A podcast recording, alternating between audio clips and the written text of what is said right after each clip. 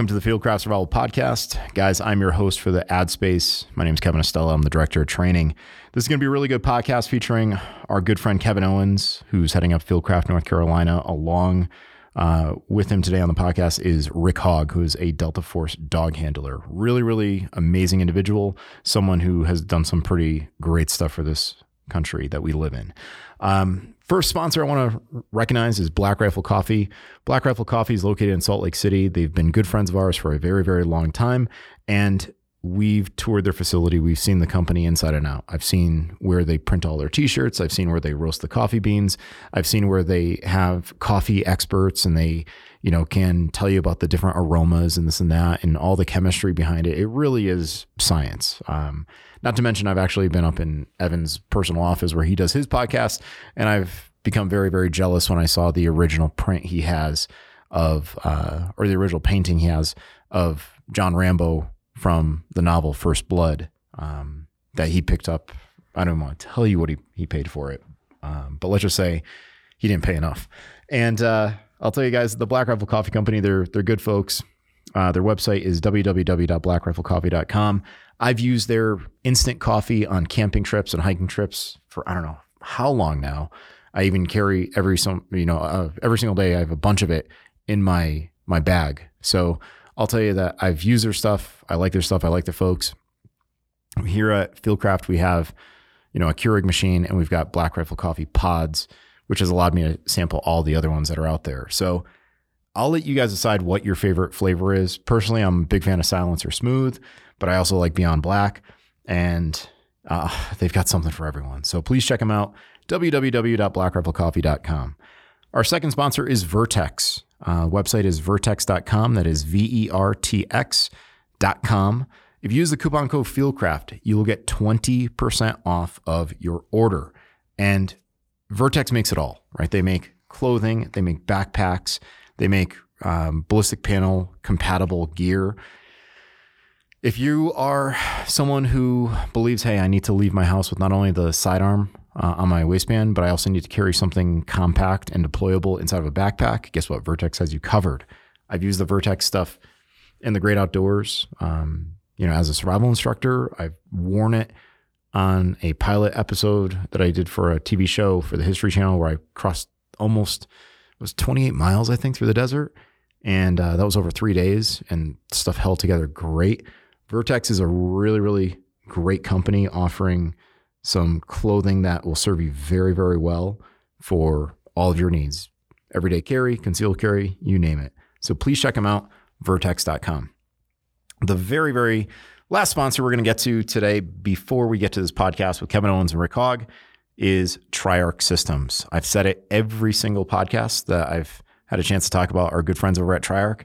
I'm really hoping that a, a Triarc pistol lands in my lap or on my desk or under the Christmas tree because Triarc, they know how to make good guns even better. Uh, big fan of their Tri 11. I'll tell you, it feels like it's riding on rails. And, you know, they can take a pistol or a rifle that's known for performance and get even more out of it. Uh, a number of trainers have them, and I think you guys should look into them too. Again, great folks, good friends, longtime friends of Fieldcraft.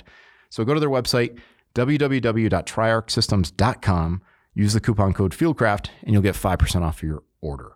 Um, and with the current price of ammo, I've said it before, I think 5% off your order might get you, I don't know, at this rate, maybe a single primer. Yeah, I think I think you'll get a primer because um, God knows how much those things are going for now. All right, folks, without further ado, here is our long range expert Jedi Master Kevin Owens interviewing Rick Hogg. Hey everyone, welcome back to the Fieldcraft Survival Podcast. I'm your host, Kevin. And today I'm sitting in Fayetteville, North Carolina, talking to Rick from Warhog Tactical. Um, so I, I, got introduced to you last year. I think Mike introduced me. Um, we we kind of stomped a lot of the same grounds mm-hmm. in, in, in the special operations community.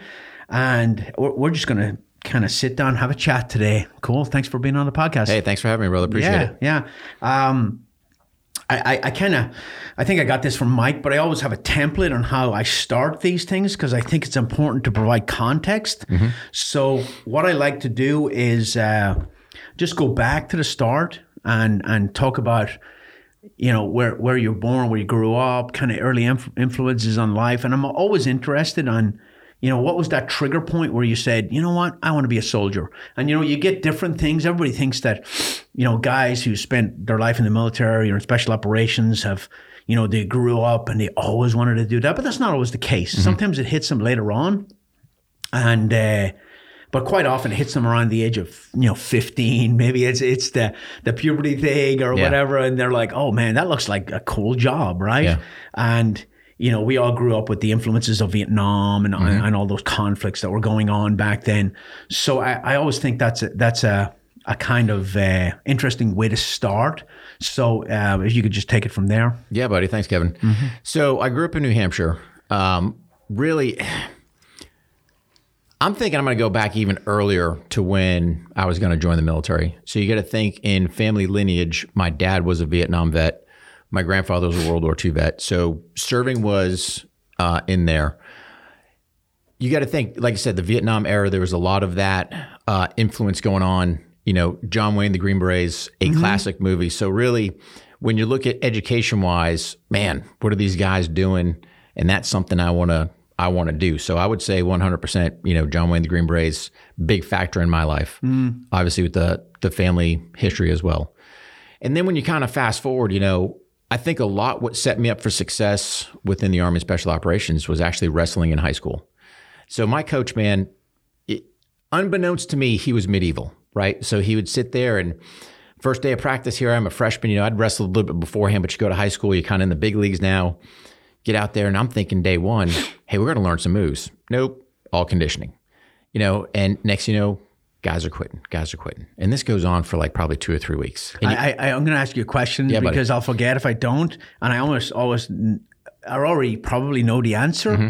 When you're in a group of guys and guys are quitting, does that fuel you even more? Do you like take that energy from them? Because I, I, I used to do this myself, and I've Mm-hmm. talked to a bunch of SF guys, and especially when when you're in selection, and then all of a sudden 20 people quit, 30 people quit. You're Mm-hmm. Like, they're quitting, really? And I, you always pull that energy from them.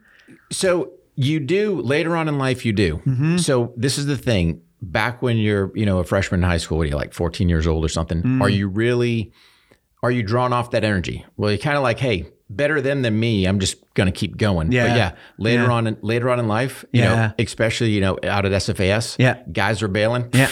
You're like, yeah. beat it, buddy. Yeah, you know, yeah, it, it just it fuels you more. Yeah. Plus, two, you're going there with such a desire. Yeah. You know that hey, I'm gonna keep rolling no matter what. So yeah. Yeah. Um, but that, you know, like I said, the the wrestling and what you find, and I think people forget this, right? So the freshman year, kind of new thing, right? But you get through it, no big deal. So what happens next year? You're doing the same thing, but you know what to expect. So you keep driving on. So it's not, it's that mindset of, yep, coach has his magic formula, whatever we're gonna do. You keep PTing us, PTing us. Yep, guys are quitting. All right, we gets the magic number. We start actually training goes on for four years. So you, I mean, I was already preconditioned, if you want to say, to embrace the suck, for lack of better terms. Then you show up, you know, go down to Fort Benning, Georgia for Almighty One Station Unit training, you know, and it's just, it, it's another day. Yeah. It- it's no big deal. Yeah. and you know, you kind of take it from there throughout your career. Did, did uh, having been from a military family who fought in conflicts, um, were your parents on board going in the military? Uh, like, was your mom like, oh my God, you know what I mean? Uh, because she'd been through that lifestyle? They didn't show it if they weren't. Now, here's what I'll say because I signed up at 17, so I needed their signature to Yeah. do the delayed entry program. Mm-hmm. Because originally, and I'll date myself here a little bit, SF actually had the SF baby program. What Right. what ended up happening was when I was originally talking to the recruiters, that was going to be my plan was to be an SF baby. But at that 87 time frame, that's when SF went to a branch. That all went away. And it's like, hey, we can give you this uh, 11 X-ray airborne, no bonus, by the way, um, contract. And it's like, yeah, sure, sounds good. You went, so, in, you went in what year? so actually, I went in 88, but I did delayed entry in 87, Damn, you don't look that old, man. 29. Yeah, because, yeah, okay. Um, Yeah, the SF Baby program was the 18 X-ray program where you come straight in off the street and Mm-hmm. sign up for uh, special forces and then go through all the training. Well, and uh, yeah, it's, it- it's 18 X-ray now. Yeah. I, I forget because you got to think. I don't. They didn't have the 18 designation. yet. Right. Yeah. Yeah. I think it was the Sierra designation Okay. for, for like the 11 series or whatever your MOS was. Yeah, it's funny how it went away and then it came back later on. Mm-hmm. Yeah. And so a lot of the senior leaders who brought it back were actually 18 X-rays in, Oh, yeah. in the early Yeah. 80s. Like the regiment command sergeant major Brian Edwards, who's a friend of mine, spent 32 years in SF, became the highest ranking enlisted member in the whole unit. He Mm-hmm. was an 18 X-ray back then, right? So, and it came back because um, number one, we needed people lo- lots of people because of what was going on in the war, and then it, it uh, you get that longevity, right? You get a 22 year old kid, and you get him in, and he goes through training, and he's 24. Well, now he's got so much longevity that they stay in the unit, so you get a lot out of them. You do, and I think there's pros and cons to it. There is, So you know, your 18 year old, yeah, he's 18. You know, does he really have a lot to offer? yeah, where you look at guys, you know, when SFAS wasn't accepting 18 X-rays, all right, you get guys that have a little more time and a little more experience. Yeah. Now, I think the 18 X-ray program works. Hey, if you're the 20 something and you've got some world experience, Mm-hmm. Yeah. Superman, you're bringing something to the plate. yeah, So it's similar when you look at like people will smash the uh, SF guard guys. Man, but you look at some of these guys, right? Yeah, yeah. Mm-hmm. And, and you look at their outside skill sets, and you go, you've got a whole suite. You've got guys that are professional carpenters, welders, you know, whatever. I mean, you could have Mm-hmm. Yeah. doctors. So it's people throw them under the bus, but you're like, look at the skill set these guys have. yeah. I so, know early on in GWOT, like in the Afghanistan invasion and, and soon thereafter, when SF units were like gathering intel and interrogating people. A lot of these guard guys were cops. Yeah. man, they crushed it. e- exactly, yeah, man. Yeah, Yeah. yeah. I, I, I, I'd never. And the, the X-ray program has it has pros and cons, right? Sure. Mm-hmm. It really does. And I think the cutoff now is 22 to go into it. I think, and um, like I ran the, the Warrior Leader course, and they all came through basic AIT airborne uh, selection, and it came to me for three weeks. So I had a lot of them, Mm-hmm. and I tell you, a lot of them highly educated, um, college degrees, very physically fit, knew what they were getting Mm-hmm. into under no illusion. Um, there, I mean, you're always going to get some guys that are immature, and um, but you get that everywhere, right? So it, it really does have pros and cons. So. Um, so you couldn't go into the X-ray program, so you went in the infantry. Yep. You're like, I just want to be an infantry guy, right? well, yeah. Well, I got the airborne option as well. Oh, okay. So okay, you know, I, I knew I wanted to do the whole airborne thing. Yeah. Um, yep, do the old one station unit training down at Fort Benning, uh, get airborne school done. So I tried, you know, the the Rangers were down there um, recruiting, tried to go over to Ranger Regiment, but check it out, because I was an 11 Charlie. They weren't taking 11 Charlies. I'm like, what's the difference? Yeah. You know, whatever. So It's all timing. it's, all, it- timing. it's all to- it is. Yeah. Yeah. so I wind up coming up to uh, Fort Bragg, 82nd Airborne Division, first, Cool. bat- first Battalion, 505th Parachute Infantry Regiment, and uh, it, it was a great place. So I learned. I had a great first squad leader that taught me probably the most valuable lesson I've taken from leadership. And he's like, when you're looking at leaders, do this. He's like, you want to take the bad that you learn from people, stick that in one pocket. You want to take the good from those other leaders, stick that in the other pocket. Always draw from the good, but remember the bad. Mm-hmm. And it's one of those that, yeah, you may have some poor leaders out there, but if you didn't like their style, you didn't like the way they're doing business, don't Yeah. don't emulate. Yeah, because yeah. you see too many guys that start going down that road. Yeah. You probably had some leaders at that time that were Vietnam vets, right? Mm-hmm. Um, had that combat experience, and and it, it, it's it's. I was in the Irish Army at this time, but I can't imagine how different the military was when the time you get out to the time you're in in, in the late 80s. Mm-hmm. It, it had to be like uh, a completely different mindset, a completely because it went through a rough period after Vietnam, and it became very, very. Uh, Kind of not the place to be. It transitioned, but it was coming back by the late '80s after Reagan and all Yep. that, right? Yeah, It, it was coming back, but we're still a peacetime army. yeah, So you got to think um, Panama kicks off in '89, kind of little inject because yeah, we had Vietnam vets. We also had some Grenada Raiders as well. You know, so you've got some guys that have seen some combat. You know, passing some some lessons down. But then Panama kicks off, so you get kind of that inject. Um, fast forward, what in in '90, you know, Desert Storm kicks off. So now, boom, you wind up. So versus having part of the division have some combat experience. You got the entire division, so you saw a slight shift during that time frame. Yeah. Um, Did you get to go to Desert Storm? I did. You did. Oh, yeah. Okay. 82nd. Uh, paratroopers with no armor. Go ahead and sit in the desert, dig a hole, and get a rocket and stand by. that was pretty much. I mean, that was it, Kevin. Right? Yeah. So when we first got there, you got to understand. You know, guys that are experienced at GWOT nowadays, living high on the horse. Mm-hmm. Pretty much, they blew us out. Um, we get over to Saudi Arabia. Jungle boots, BDUs, Well, LCE, Vietnam LCE. Yep. we had- yep. But they did. We did get a blistering two sets of the chocolate chip. Oh, high speed. Um, yeah, buddy. What's your M16? Oh, yeah. A2. M16 A2. Iron Full- sights. Oh, yeah. I, I, I love how, uh, Yeah. you know, work, working Force Mod and I see what we have now, you know, and I don't want to be that, oh, back in my day, right? But, but but it worked. That It that's the that's You the made part- it work. Yeah, Yeah. And, and I'm gonna I'm gonna hit some points here. Um, the art of iron sights, in my opinion, has been lost yeah. Oh, it has. Yeah. because if you ask somebody nowadays, "Hey, what's your battle sight zero? They have no idea what I'm talking about. Yeah. Yeah. So if you think about it, back in the day, you got your M16A2, Mm-hmm. or some of you had A1s earlier on, but we won't get into that. um, I could, in essence, pre-adjust my sights to confirm my zero when I'm out of the range. Mm-hmm. It was, you know, I think we had it scribed. I think our SOP was in the left edgier Kevlar or whatever, right high there. speed right there, man. Look there, Yeah. left four, up two, whatever Yeah. it was Yeah. and boom. Yeah. Because at that point, it didn't matter. I could grab whatever rifle, put these adjustments on, and it's zeroed, man. Yeah. Yeah. Um, so that's a an art that's been lost. But But I, I think that's always going to be the case, right? You're always going to. I, I I think there's a dangerous uh,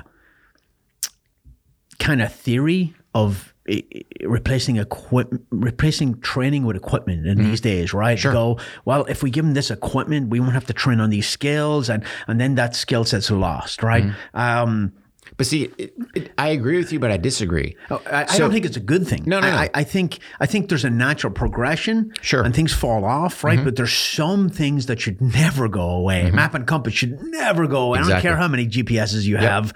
Uh, they will screw up when you need them most, right? Yeah. So there are things that, and I, I look at young soldiers now, and I'm like, how much shit are we going to strap on these guys? Mm-hmm. Because they're going to be okay at a lot of things. Sure. And uh, they're going to lose. Uh, you know, when when you when you try to do everything, you you don't do everything really Mm-hmm. really well. So there's there's a huge there's a balance there, right? Yeah. A- And, to me, I don't know what they're doing nowadays. Yeah. You know, I'm removed as far as hey, what are they teaching at basic and and even down at the uh, the organizational level. Yeah. But if you train guys on iron sights, Yeah. you lay that foundation and you go, hey, you've got the skill set with these. Cool. Mm-hmm. Now I can start adding other optics on there that's just going to enhance your capability. And Yeah. I, I think that's the key part people forget.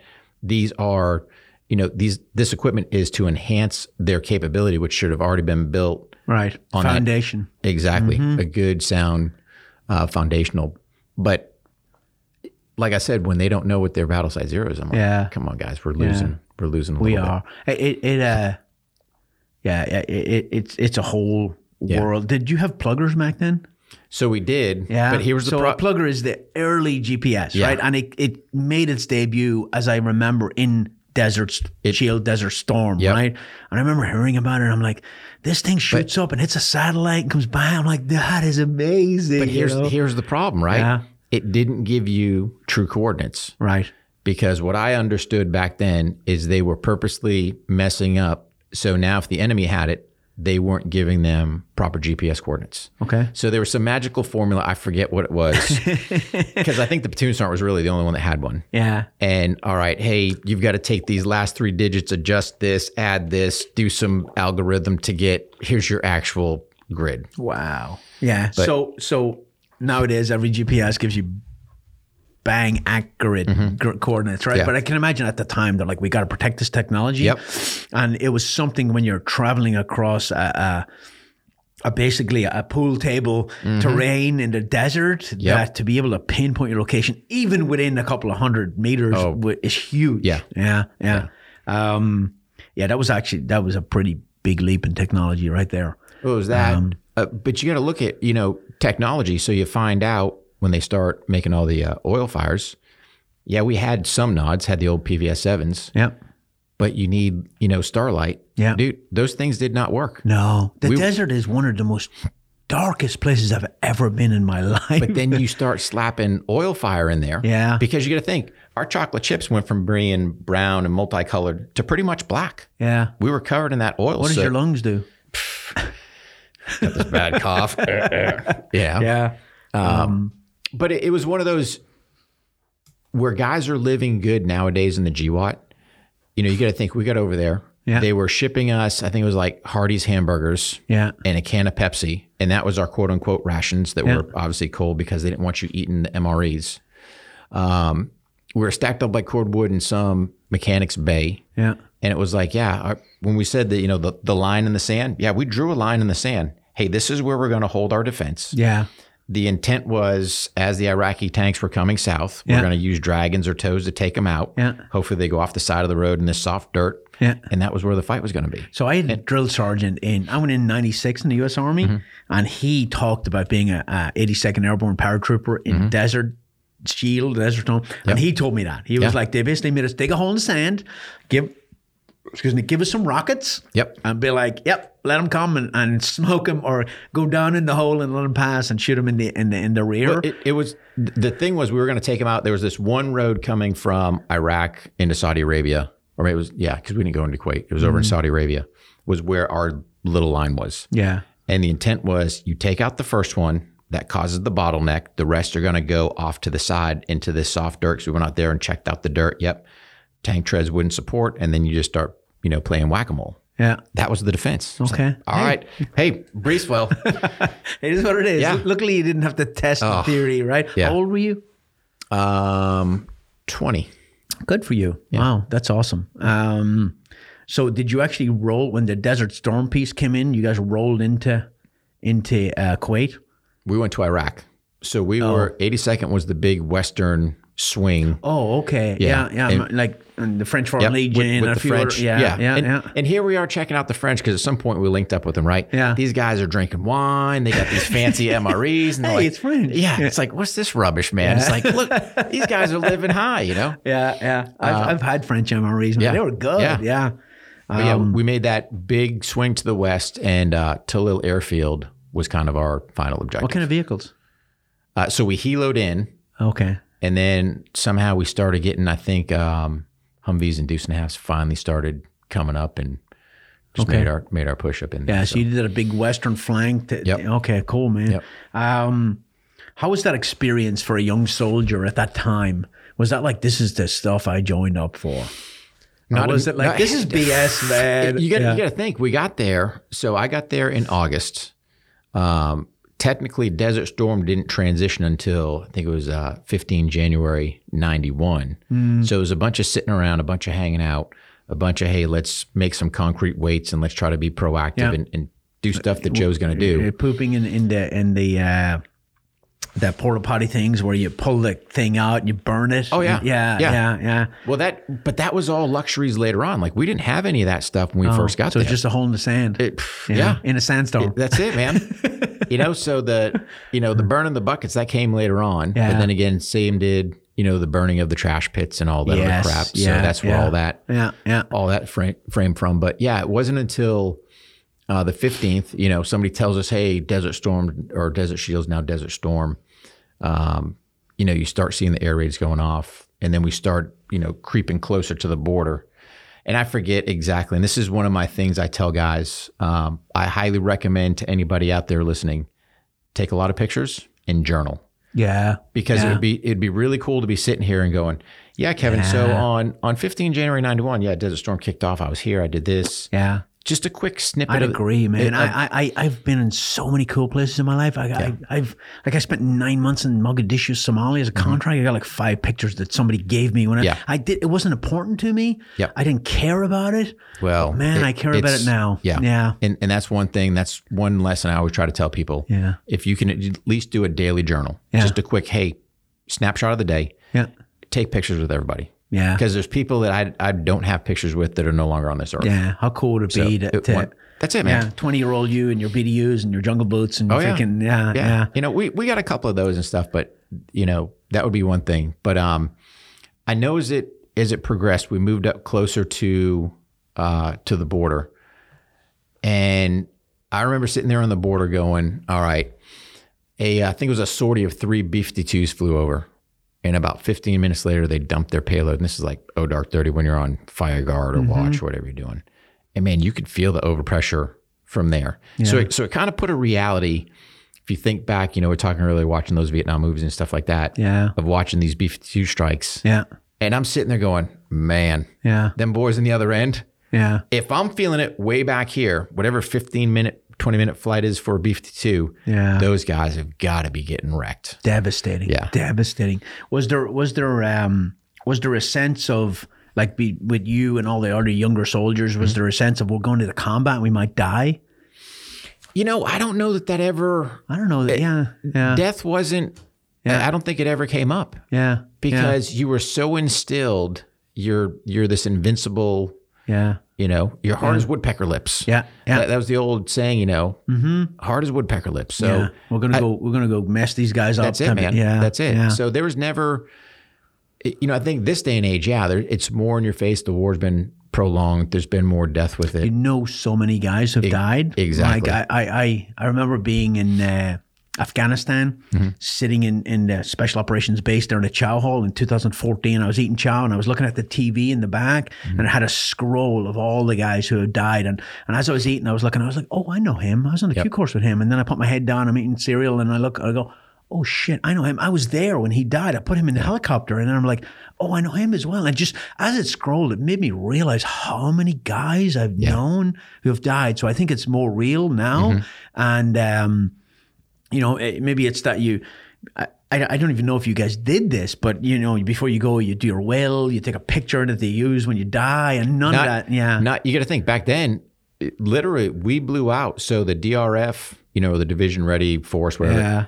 that thing was in cycle. yeah. Literally from flash to bang, we got pulled from the field. Mm-hmm. And within five days later, I'm sitting on top of a C5 with, you know, a bunch of Sheridans down below flying over to Saudi Arabia. Mm-hmm. And ooh, I was lucky to get, you know, a few desert items. You know, we got the chocolate chips. I think got uh, a ruck cover. Um, but we still had the same old leather jungle boots and all that stuff. And it's Yeah. like, pack your stuff and go. Yeah, yeah, yeah. And then nine one one force, man, eighty second. Yeah, Yep, that's it. Yep. Um, so how long? How long did uh, Desert Storm? You know, it, like I, I've talked to other guys. Obviously, I wasn't there, but I was in Lebanon when Desert Storm Mm-hmm. was going on. Believe it or not, the first time I ever seen NBC gear, they Oh. gave it to us there because they were afraid that. They'd shoot chemicals into Israel and blow across, right? Mm-hmm. Yep. So I was like, I ain't wearing this crap, you know. But um, so once it launched and the invasion within, um, you were probably done within a very short time. And then did they leave you in place for a long Yeah. time or did they pull you out? We were, and again, this is where the journal would be critical Yeah, to know yeah. how long. Uh, so we stayed in Tallil for a while. And pretty much what they did was they gave us a sector and was like, hey, go try to figure out whatever equipment is there and destroy it. Mm-hmm. So you find out things like, hey, on a, a ZPU 23 that the trigger's on the floor, you know, it's got a foot pedal trigger, you know, and all of a sudden, you know, hey, what's this thing? Somebody hits the button, pop, pop, pop. Oh, what the hell? Yeah. Yeah. But yeah, we were just out there destroying everything. So pretty much we were all out of explosives, all like grenades. Um, I remember we ended up torching, I think it was like a commo trailer via a pack of uh, MRE matches, burning a mattress that was in there. And we were just annotating, hey, here's your laundry list of the stuff we blew up. Um, oh, by the way, I am two away from getting my ace. I don't know if the birds have to be flying, but yeah, we destroyed a couple MiGs in there as well. So Yeah. that's kind of like the big claim to fame, you know, Yeah, yeah. two away from an ace. Yeah. But yeah, yeah. Um, yeah. Pretty cool experience for a young soldier, right? oh, it, it was it was great. One hundred percent, it was. Yeah. Hey guys, this is Kevin with Fieldcraft. Just want to interrupt this podcast to recognize one of our sponsors, and that is LMNT, L-M-N-T. Their website is drinklmnt.com forward slash fieldcraft. Actually, that's our special link. If you use that special link, drinklmnt.com forward slash fieldcraft, you are going to get a free sample pack, and all you have to do is just pay shipping. Now, LMNT is a really, really interesting uh, electrolyte replacement. Um, something I'll say about it is that we're not the only ones that like it here at Fieldcraft. I mean, it's a great electrolyte replacement. Um, folks have been using this for a while. Um, FBI sniper teams, the Marines, um, Olympic teams, Navy SEALs. So we're jumping on the LMNT bandwagon because it's good stuff. Um, a lot of us over here at Fieldcraft like it, and uh, I'll tell you that all you got to do for this is just pay shipping, right? Pay shipping, you can get a chance to try a whole bunch of it. Chances are you're going to probably probably get some. Um, what's really cool is if you guys are like on the keto diet, it or if you're just starting the keto diet, you normally get the, like this crazy headache. This actually helps kind of alleviate that, and it's a great way to keep you from being groggy throughout the day and keep you hydrated throughout the day. So uh, the sample pack that you're going to get, if you just go to drinkLMNT.com forward slash fieldcraft, will include eight packets of assorted flavors. And like I said, you're going to find one that you're going to really like and you're going to buy some, guaranteed. So please check them out. And I think you guys are going to be satisfied. All right, back to the podcast. Do you remember how long you spent on the ground before you came back? Yeah, so we got over there. Um, I think I got on the ground 8 August, if I recollect correctly, and I left back for the States 1 April 91. Okay. That's a pretty that's a pretty good chunk yeah. because I've known other guys who were there and they they went in, they did their thing and they pulled them right out and Yeah. sent them back, you know. No, we were yeah. we were pretty much there for the duration. and you were living in living tough, right? Oh. yeah. It- I mean, we went 77 days without getting a physical shower. Okay. So we took. I remember they had the um, the field shower unit set up. You know, one right before we crossed over the border. Mm-hmm. Crossed over and didn't see a real shower until I got back to Khobar Towers. Yeah, and and there's people who would criticize the military for that, but you go to like Rumsfeld said, you go to war with the army you have, Yep. and you suck it up, right? And you suck it up, and you accomplish your mission, Mm-hmm. and uh, like you don't go. You, there's very few places anywhere goes now. We don't have internet, and Mm-hmm. you know what I mean. It's great that you have that support package, but it shouldn't be the default expectation. Like you No. go and you suck it up, and you do your Yeah, job. you, you do your job and that's yeah, it. Yeah, yeah. Um, so once you came back, Mm-hmm. did you ever think about getting out, or were you like, "I'm I'm a soldier for life"? No, so here's here's the funny thing. So when I got back, you got to think everything was shut down at that point. Yeah. So You know, uh, businesses went out of business in Fayetteville, North Carolina, because all the soldiers were gone. right, Yeah. but I'm not even getting so much to the local businesses. It, when I say everything was out of business, you got to think pre Ranger was shut down. Mm-hmm. Ranger School was still. I think they might have had a pause. I'm not sure if they were full going or not. But they said, "Hey, uh, does anybody want to go to Ranger School? Oh, by the way, there's no pre Ranger." And I'm like, "Oh yeah, sign this guy up." Mm-hmm. Yeah. I said, Yeah. no suffering before the That's a suffering. good time to go. Yeah, Exactly. yeah. I'm like, I'm in. so yeah, um, it, at no point, it wasn't like that experience, you know, all of a sudden I'm like, man, I'm, I'm getting out. Nope. It's like, all right, hey, what's the, the next thing? Because again, at the end of the day, special forces was the ultimate goal Mm. because you got to think when you come to Fort Bragg, especially in the, the late eighties, you got to think there was three different special forces groups here. Yeah. Fifth group was still here. Oh wow. Yeah. Seventh group was here. Third group. Yeah. Third group was coming on board. So there was a lot of, you know, special operations influence going on. Yeah. And yeah. as a as a young paratrooper Yep. having to do some stupid stuff, and then you go, Hey man, how come these guys are out in the range wearing no Kevlars? Yeah. Hey man, how come they don't have high and tights? Who are, who are these guys? I want some of that, you know? Yeah, yeah. But it, it was one of those I knew I knew I wanted to do that before coming in, Mm. but it just solidified that much more. right. Yeah. And and in my mind, hey, come back from Desert Storm. All right, let's get Ranger School knocked out. Cool. And then you know, shortly after getting Ranger School done, um, then went off to SFAS.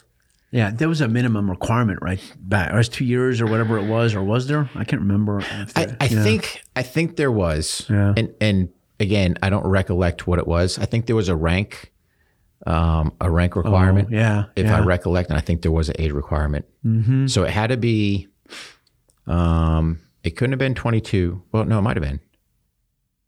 I don't know why. I'm sure it was ranked because there's no there's no E4s in SF, right? No. They're, they're E5 Yeah. and above. When you uh, when you went to selection, and we'll jump forward a little bit because you Mm-hmm. Sure. worked at selection later on. Yep. How much had it changed, or was it generally the same? 180 out. Really? Yeah. Wow. Was One- it better, or was it Which one? the later one? Was it better? Was it, or was the the early one better? I'm gonna say I'm gonna say the early one was better, really, and here's why. yeah, Uh, when you look at it, so at that point, They had, I believe, they used the uh, the SASR, their selection process, which is very team orientated, and brought that um, to SF. The team events that we did were very much team events. That was the so when you look at SFAS, I'm going to say back in the 90s, land nav really they didn't care about it. Really? They cared about miles on your feet. You walked the roads. Yeah. They knew exactly how many. So they called it orienteering. yeah. But it was basically, hey, you're still going to Hoffman, Yeah. but I'm basically going from four Y road intersection or three and four Y road intersection. I'm going down to, you know, the Hoffman's kids school or wherever that little, you know, uh, prison out there. Then I'm going from there and I'm going up over to Puppy Palace. Or I'm going wherever. So they were putting miles on your feet, Yeah. and that was just kind of to break guys down. Okay. And then really where the money came in, in my opinion, was that team week. Um, Is that because of the mission SF have? Because you've been to other things later on where it's mm-hmm. not team oriented, mm-hmm. it's individual oriented, Yep. right? And uh, do you think that the team dynamic in selection assesses a guy better for the job he's about? Okay, One hundred percent. that's interesting. Hundred percent. Yeah. Because if you can operate, because let's think about it, you don't realize what's going on when you're being assessed. Yeah. Now, when you're an assessor, you kind of understand the rhyme and reason. Yeah. Because initially we didn't have a good team week, and that wasn't even really going. It slowly started trickling in. Mm-hmm. But when you look at SF and the dynamics, you want a guy that's a, a full team player. Mm. There's a time when you got to step up and be the chief. There's a time you got to sit back and just be one of the Indians. There's time to give input. There's time not to. Mm-hmm. And you really see that, especially when you're trying to build these contraptions. Mm. All right, cool. You have a one wheeled trailer. How are you going to get this thing from point A to point B? Yeah. Um, how are you going to haul these ammo cans? Who's working? Who's not? Push the Jeep, you know, carry the sand babies. All those things drive that whole team factor home. Right. And then, oh, by the way, there's little things that happen to you along the way that even just how do you assess? I don't want to say failure, but how do you accept, uh, how do you assess somebody for like the unknown? Yeah. So I will say this: when we were doing Sand Babies, there was a guy there from First Group, and if I butcher his name, I'm sorry, but he was like Sergeant Paptupinos, little short, either Vietnamese, Filipino, little Oriental guy, but he had the smallest hands. And I think the rule was, hey, no more. You know, you couldn't have m- more than a handful of tail sticking out of that sandbag. Explain the sand babies. So the sand babies were just basically carrying they they were just sandbags filled up to a certain point. Mm-hmm. and you had to fill the bag. It wasn't like just throw a little bit of sand. It had to be filled all the way to the top, where when you grab the top of the sandbag, once it's tied off, there's no more than a hand mm-hmm. excess on that tail. Okay. So you look at your average person, fairly big hands, Yeah. right? Now you look at, you know, Sergeant Papadunos, he's got small Oriental guy. I mean, if he was five something, he was like little short dude, little short hands. Yeah. And that first run, because you're going to go all in, right? Some guys are carrying two bags, some guys are carrying three. You get there, he's the checker. Boom, boom, boom, boom. Nope, nope, nope. And it wasn't like you could dump the sand there. Oh no, haul the bags back, mm. then dump them, then refill them to the proper size, knowing, hey, we've got to make this thing half of our hand size Yeah. because he's the checker. Yeah. Yeah. So it was just one of those. Did guys freak out? Did they, you know, throw hizzies? You, you just deal with it. All right, cool. Hey, So, uh, as an assessor later on Mm-hmm. during team stuff, are you looking at leadership when the guy is put in charge, or are you just looking at the You look- team dynamic? you're looking at everybody. Yeah. So you so you're assessing this team. Yeah. And you're going, yep. Hey, roster number so and so. You're the TL. And all right. Hey, can he take charge? Yeah. Is he so overwhelmed that he can't build a contraption? Is he um, being muscled out of the way because somebody else is taking charge? Mm-hmm. You know, so you're looking at the whole team. Yes, it's there's a certain guy in charge, but again, they all got their roster numbers on there. Mm-hmm. And I go, yep, one, two, three.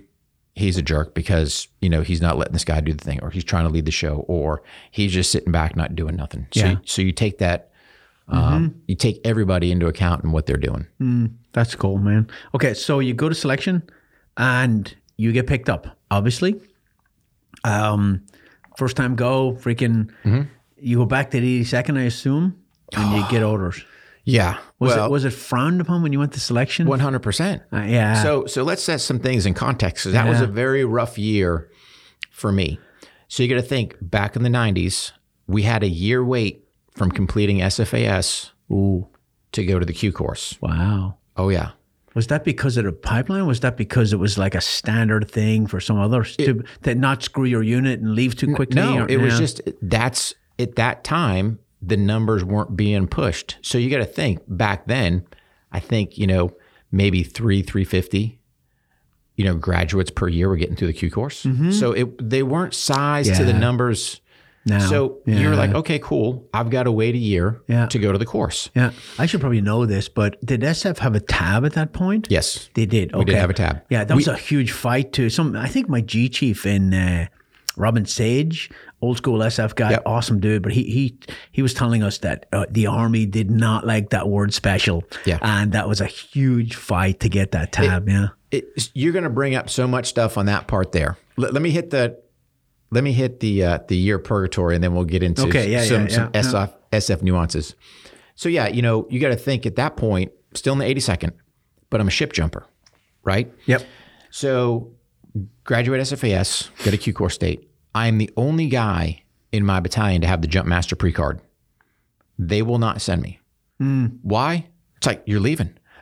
I'm still staying in the Yeah, army, man. I know. I hate that. You know, and, and you've probably come across that a bunch of times in your career, and I've seen that too. Yeah. Like, oh no, we want it for us. You yeah, know, but you've uh, yeah. got you've got nobody qualified, and they would not send me to jump master school Yeah. because I was leaving. yeah, They wouldn't send me to any schools because Yeah. I could look at the company OML list. I knew exactly where I sit because all these black lines, that was me. yeah. So in essence, I just I hung out for a year, Yeah. shunned because oh, you're ship jumping. I'm like, I'm gonna get better. Yeah. Um, was, was there an option?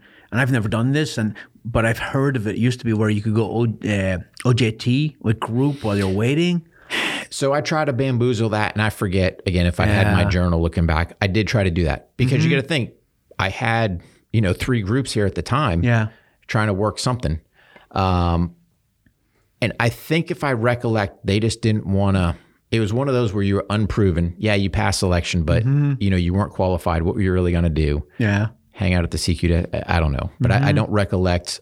I know somebody had mentioned that. I tried it, but I don't know why that yeah. didn't come to you You just didn't talk to the right guy. Probably Yeah, it- not. That, that's usually what happens, right? Yeah. You talk to the right guy, the right sort company sergeant major, be like, hell yeah, come on over, man. Mm-hmm. Yeah. We, we'll, we'll give you a leg up. But yeah, it's all, it, a lot of it's personality Yeah. stuff. Yeah. So, you know, you kind of do that. But getting back to your other point, you know, this whole SF things, let's just call it, right? Yeah. So you got to think there's a time and place that the Green Beret was organizational headgear. Yes, I remember. I, I, I- I lived in Ireland at the time, and I remember reading an article Mm-hmm. Yep. where some Vietnam veteran was writing. He was like, you know, back in my day, if you saw a Green Beret, that guy was a pipe hitter, man, blah, blah, blah. And then they gave it to everybody Yep. in the unit. Yeah. So what you wound up happening is you want to know who all your tab guys are, who's wearing the PCs, because Yeah. it got to a point. What you know what? Yeah, I earned it. You're giving it to them. We'll just wear PCs, and Yeah. then then you started seeing a shift because I think the command was like, "Hey, man, the guys that earned it aren't wearing it, Yeah. so Yeah. we, need to do something." It's not special anymore. No. Yeah. Yeah. Um, you know, you talked about your Vietnam vet there wanting to get his SF tab, you know, in, in the fight Yeah, for that. yeah. Well, here's a better one. So you got to think those of us that were already qualified, now they come out with the Yarborough knife yeah. for all the new guys. yes. Yeah. I got one. Yeah. I, I don't. okay. So again, it's it's a little animosity point, you know. They don't give it anymore now. I think they ran out of money. I, I've heard they don't give it anymore. So uh, there was a there was a. Uh, I didn't ask for it; just gave it to me at the end of the Q course, right? Right. So, but but it was it was one of those contentions, right? Yeah. Because you'd have guys show up that have this cool knife, and Yeah. you're like, "Hey, rookie, you, you haven't done nothing. Yeah, yeah. Where's mine?" Mm-hmm. So, oh, by the way, if I want to get mine, I got to go down there. Now I got to give them my tab orders and my whatever else and this and that, it, and it was just a hassle. yeah, It, so it just kind of got a little aggravating. It was like a point of contention Mm-hmm. that oh, you get yours, yeah, new guy. yeah. It's But- not his fault. It- it's It- not. yeah. It's not. But yeah. it was just. It was the principle of. Yeah, So, yeah, yeah. yeah. Um, yeah, that's funny. It has evolved so much, and and I remember hearing about that headgear thing, Mm-hmm. and I don't know how long it was in place, but yeah, if if and, and you're talking about not just the Green Berets that are qualified because we're an army unit, and Mm-hmm. you have probably three to one support people for every Green Beret, right? And um, So you just get orders as a cook, as a as a clerk, as a freaking maintenance guy, as a driver, and you just go to an army Yep. unit, which is third special forces, seven special forces. And when you get there, oh, here's your headgear. It's a green beret, right? I'm Yep. like, oh, I'm a green beret. Well, you're not. But yeah, anyway. Um, Oh yeah. Yeah, that that that that is funny. Were you there when that was? Mm-hmm.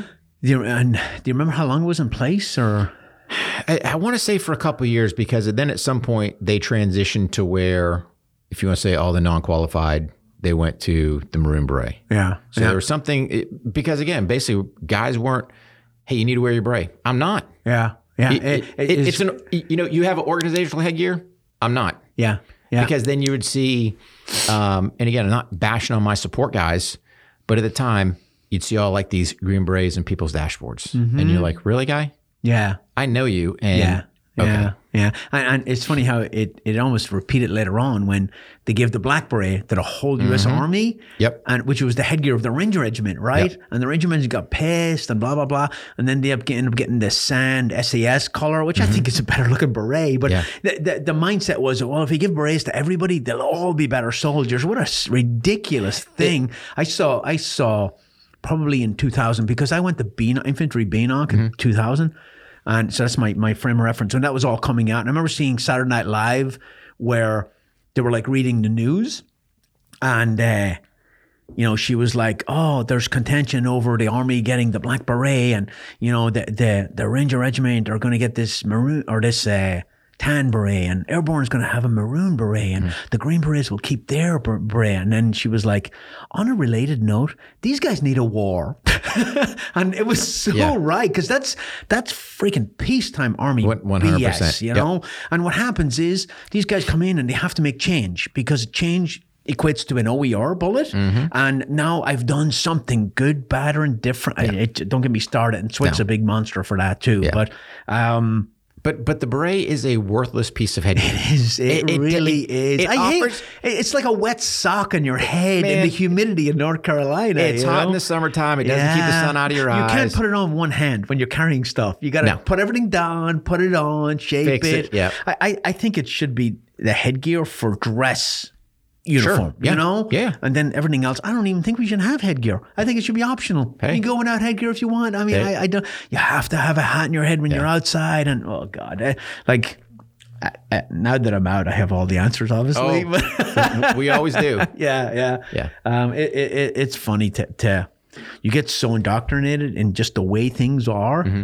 that, uh, and there's guys take that. There's NCOs in the army that will be driving home and see somebody with a hat on the wrong way, and they will stop and get out and chew them out. And I'm I never had the energy for that. No. I did not. Nope. you know? Yeah, not really a big enforcer of fashion. Yeah, No. yeah. Anyway, sorry, Nope. we we went down a side road there, but Yeah. it's interesting. Yeah. Yeah. Um, Yeah. So then from there, you know, go over to uh, seventh group, which again was right here in Fort Bragg. Yeah. So if you look at the concurring story, never left Fort Bragg. yeah. Uh, you know, got to my first team, and again, you got to think. So, I don't think at that point we might have had some Vietnam vets in the company, but I know for like my team sergeant, you got to think seventh group. Um, South you know, America, man. exactly. Yeah, El, El yeah. Mm-hmm. Salvador, you know, El Salvador going on, a lot of stuff down there. Did you have to go to language school? So I did. Yeah. So here's the thing: I try to set myself up for success prior to. I knew I wanted to go to seventh group. As you should. Yes. as you should. Mm-hmm. So I I had a Spanish DLPT qualification. Mm-hmm. Was it the strongest? Nope. But here's the beauty: it paid off for me because yes, they still sent me to language school, but they sent me to Portuguese, Okay. Yeah. which worked out great because you know go to a team that you know is also Portuguese speakers, get a trip you know down to Brazil out of it. So Mm-hmm. There was only one team like that per uh, battalion, so that was a a definite pro and go work with those guys. I, I, I think, you know, I, I try not to bash SF and I don't. I'm just stating facts. But, you know, we push the language thing, the language thing, the language thing. Seven group's really the only group Mm-hmm. Yeah. who actually can, because a lot of them are Hispanic, a lot of them have Hispanic wives, Mm-hmm. they practice, they're really good at it, they go down there a lot. They can actually communicate and teach in Spanish and, and all that kind of thing. Where, where if you learn Mandarin Chinese Oh. Yeah. for six months, that's tough, man. No, it- it- yeah. And seventh group, like you said, and, and probably third as well, which, you know, French in Africa. yeah. Yeah. Um, granted, they've got some Portuguese as well, and I think a couple of Yeah, languages. I came out of language school with French for Mm-hmm. the third group with a two plus two plus, like really like right there, almost fluent. And then went to Iraq and Afghanistan for years and never used it no, once. Yeah, yeah. yeah. But no, seventh group, you know, on that, that's the beauty. There is no translators. You know, language is pushed hard as Mm-hmm. as it should be because you're you're pretty much doing everything yourself. That's your advertised capability, right? That's what makes you special. Sure. Um, and it, it's so good for building rapport with a partner force. 100%. And If you can speak their language, man, it, it's it's just a night and day difference. Yeah. And, and I think those guys have almost, because it would be funny, they've almost gotten used to it because you would speak Spanish to them and those that knew English would speak English back to you. They wanna they're, practice? They're trying to improve their language Yeah. skills. You know, you're Yeah. trying to improve yours. So, Yeah. Even in Iraq, like I, I don't speak Arabic, but I speak enough. I call it combat Arabic, right? Mm-hmm. I can count one to 10. I can say, get in that vehicle. I can say, last man, cover Mm-hmm. here, shoot that way. I can speak enough to get by.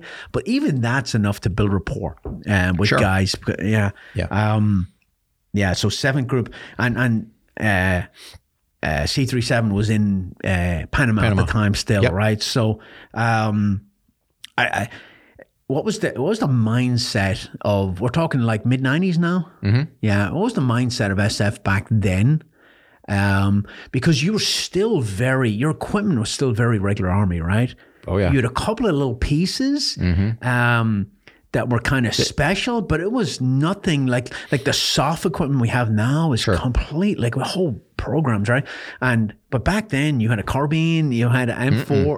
Oh, oh M4s, M16. M, M4s had not, no. Yeah, they didn't come in till like 2000 or something. No, right? it was, we got them in group earlier. Yeah, But when. I first got to group, Yeah. it was still yeah. M16A2. Yeah, the infantry, I, I didn't go to SF till 2002, but um, in the infantry, I remember we got them in Germany in 2000 ish Mm-hmm. kind of time frame. Yeah. Yeah, so I- we got them.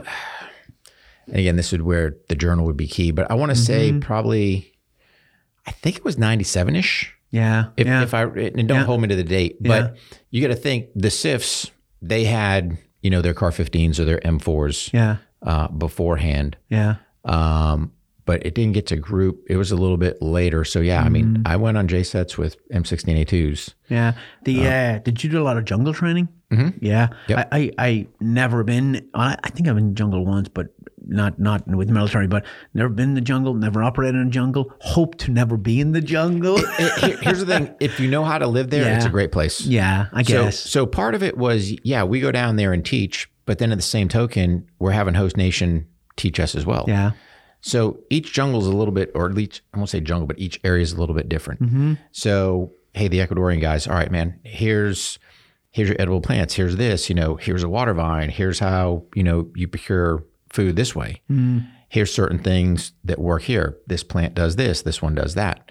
So it was cool in that aspect, getting those those classes from them. Now, some of the things, okay, hey, eat this plant here and it'll cure cancer. All right, dude. If that was the case, you, you had to give them a little bit going. Yeah. Yeah. Gotcha. yeah, But if yeah. you want to run with that, that's fine. But no, Um, I, I mean, the jungle will provide, it can be, like I said, two ways. It'll provide everything. It'll sit there in probably some of the most harsh conditions around. Yeah, it, it'll uh, destroy you, especially at night, right? When every, everything comes alive. and I, I, yeah, imagine if you know what to eat, there's an abundance of food there, you know, and you'll never, you'll never starve. How was, um, did you feel when you got through the Q course, as it was at that time? Um, you didn't have to go to SERE back then, right? Nope. It was voluntary, right? Um, but as you got through the Q course and you deployed as a young soldier with some experience already, right? Not like you were an X-ray.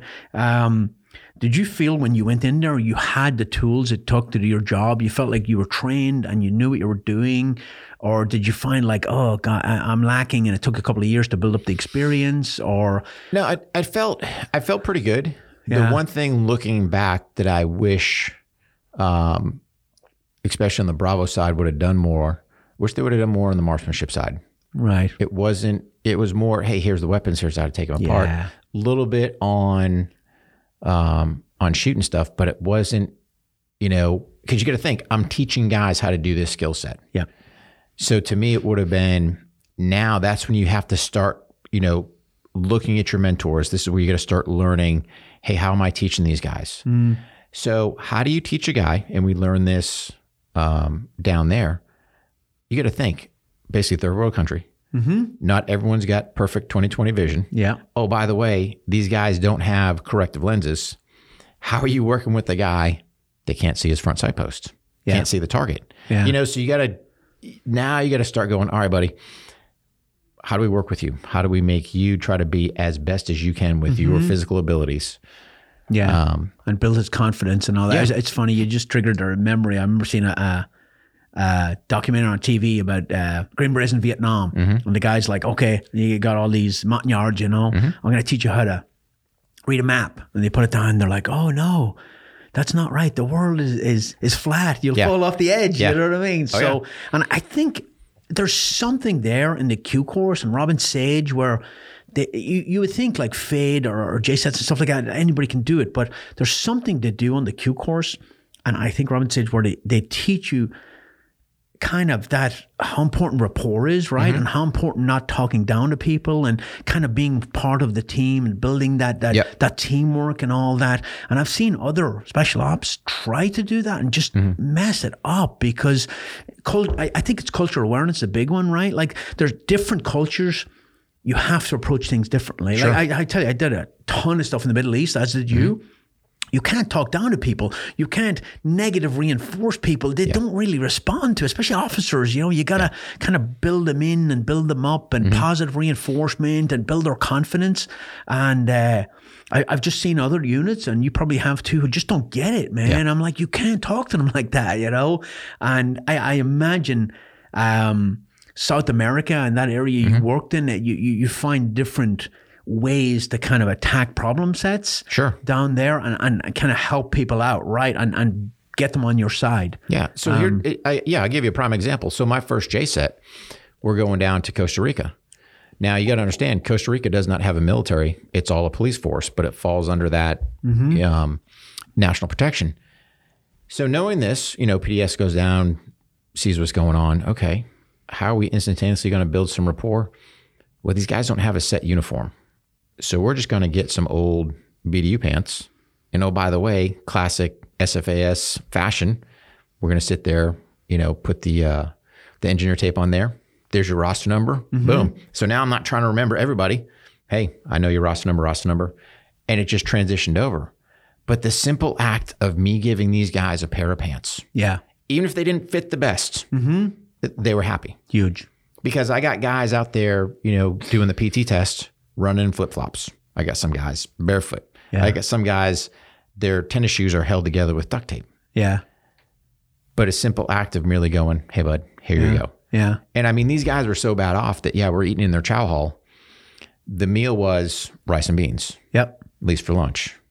Well, dinner it might have been beans and rice. Mm-hmm. Oh, by the way, breakfast, Yeah, you got to get a version of the beans and rice, rice and beans. yeah. But that that's all they had. But I mean, you s- you sat there and ate with them. You- You 100%. didn't go to the American area and eat there was no- American food, there was no- or, or even the, like I, I. The reason I say that I did a thing and uh, we brought an, an Iraqi special ops unit out to a training area back that way outside Mm-hmm. because they were they were uh, it wasn't the Iraqi counter-terrorist force it was a police unit but they needed a lot of work on CQB and shooting and you know vehicle drills and, and react to ambush and all those things. So we, we were like, okay, let's bring them out there. It's a it's a big, very well facilitated training area. And we had some other units for sister services that came with us as trainers, and uh, there was a bunch of us. There was like Mike Glover was with us. Uh, the uh, I think we had like five or six GBs, right? And we went out there and they they had American contract company running the ranges and the tower and all that, but it was an Iraqi base. Sure. So the Iraqis ran the Chow Hall and all that, right? So when we were out there, we go to Chow with our Iraqis, right? Because that's huge. And uh, the guy running the Chow Hall was stealing all the food, right? So the rations were garbage. Like uh, you get a little thing of chopped up tomatoes and like a piece of meat that I don't even know what it was, right? But this other unit that were with us as army guys, they all went and ate in the American contractor chow hall. Mm-hmm. And we sat and we ate that garbage every day. But those guys going to that American chow hall, catastrophic loss of rapport. Sure. They didn't want anything to do with them. How can you push guys in training if you're not eating the same food they are? You just don't know where they're at, right? No. But the fact that we sat there Yep. and ate that crap and Yep. went to the bathroom for like an hour or two hours afterwards Oh, yeah. and sucked it up Yeah. Mm-hmm. uh, was huge to these guys. And the fact that they didn't, they didn't want anything to do with those guys. They wouldn't talk to them. They wouldn't respond to them. Mm-hmm. And uh, but that's what I'm saying. There's something in the Q course that teaches you that this is the right thing to do. You know, Yeah. and you have to do it. 100% Yeah, do. yeah. And- but yeah, But it's funny because then you start seeing host nation reciprocate, right? yeah, So again, going back to this Costa Rica trip, my first experience, all right, sitting there breaking bread with these guys. Well, at some point we had a highlight. We, we got some soup. yeah, And of course, as we go through, okay, Snuffy in front of me is getting whatever broth soup. And then all of a sudden I get mine. Boom, big old chicken foot in there. And I'm like, great. Come to find out, by you getting the chicken foot, whoa, that's a big deal to them. Yeah. That's going, hey, man. And then it was one of these. So, all right, cool. I got my chicken foot soup. I'm really not going to suck on this chicken foot or use Yeah. the talons to clean my teeth. So, what do you do? One of the boys is there. Hey, man, how about you take this? Yeah. I'm, I'm full. yeah, Really? yeah, Absolutely. Yeah. Boom. So now some things that you don't want to eat, you just gave to them. They think they're high in the horse. Oh man, I got the chicken foot. yeah, Boom. I mean, it just it just ramps that much more uh, rapport building in there, and that's the part that guys don't get. It's Yeah. it's if you set rapport with these guys, they will follow you to hell and back. They'll, they'll listen do to anything. It- and if, if you don't, if you insult them and yell at them, you might get shot on target. It yeah. has happened, right? sure. Um, so yeah, th- there's something about the way the Q course is Mm-hmm. done that uh, drives that home. Or maybe Yeah. we just select guy. I, I I don't know what it is, Well, but I've it's- seen it, it's a pro- multiple times. yeah, it, yeah, It, it's a process of it, but it's also I boil it down to leadership, right? yeah, Did I know to go eat with these guys in the chow hall? I mean, I think at the time that was the only place to eat, but teams aren't. yep, Let's go. yep, non-negotiable. Yeah, That's it. Pick up boys. Hey, what time we going to chow? 12 o'clock or whatever. Boom. Pick up and go. yeah, Or yeah, you're done training, you know, boom, where are we going? To the chow hall. yeah, yeah. So it wasn't like we were with them 24 7 because, yes, we were in that particular case, um, you know, we were segregated Mm-hmm. geographically a little bit. Nothing crazy, still in the same base, but hey, they were nice enough to stick us by the water. Okay, cool. These Yeah. guys are up here uh, close to the chow hall.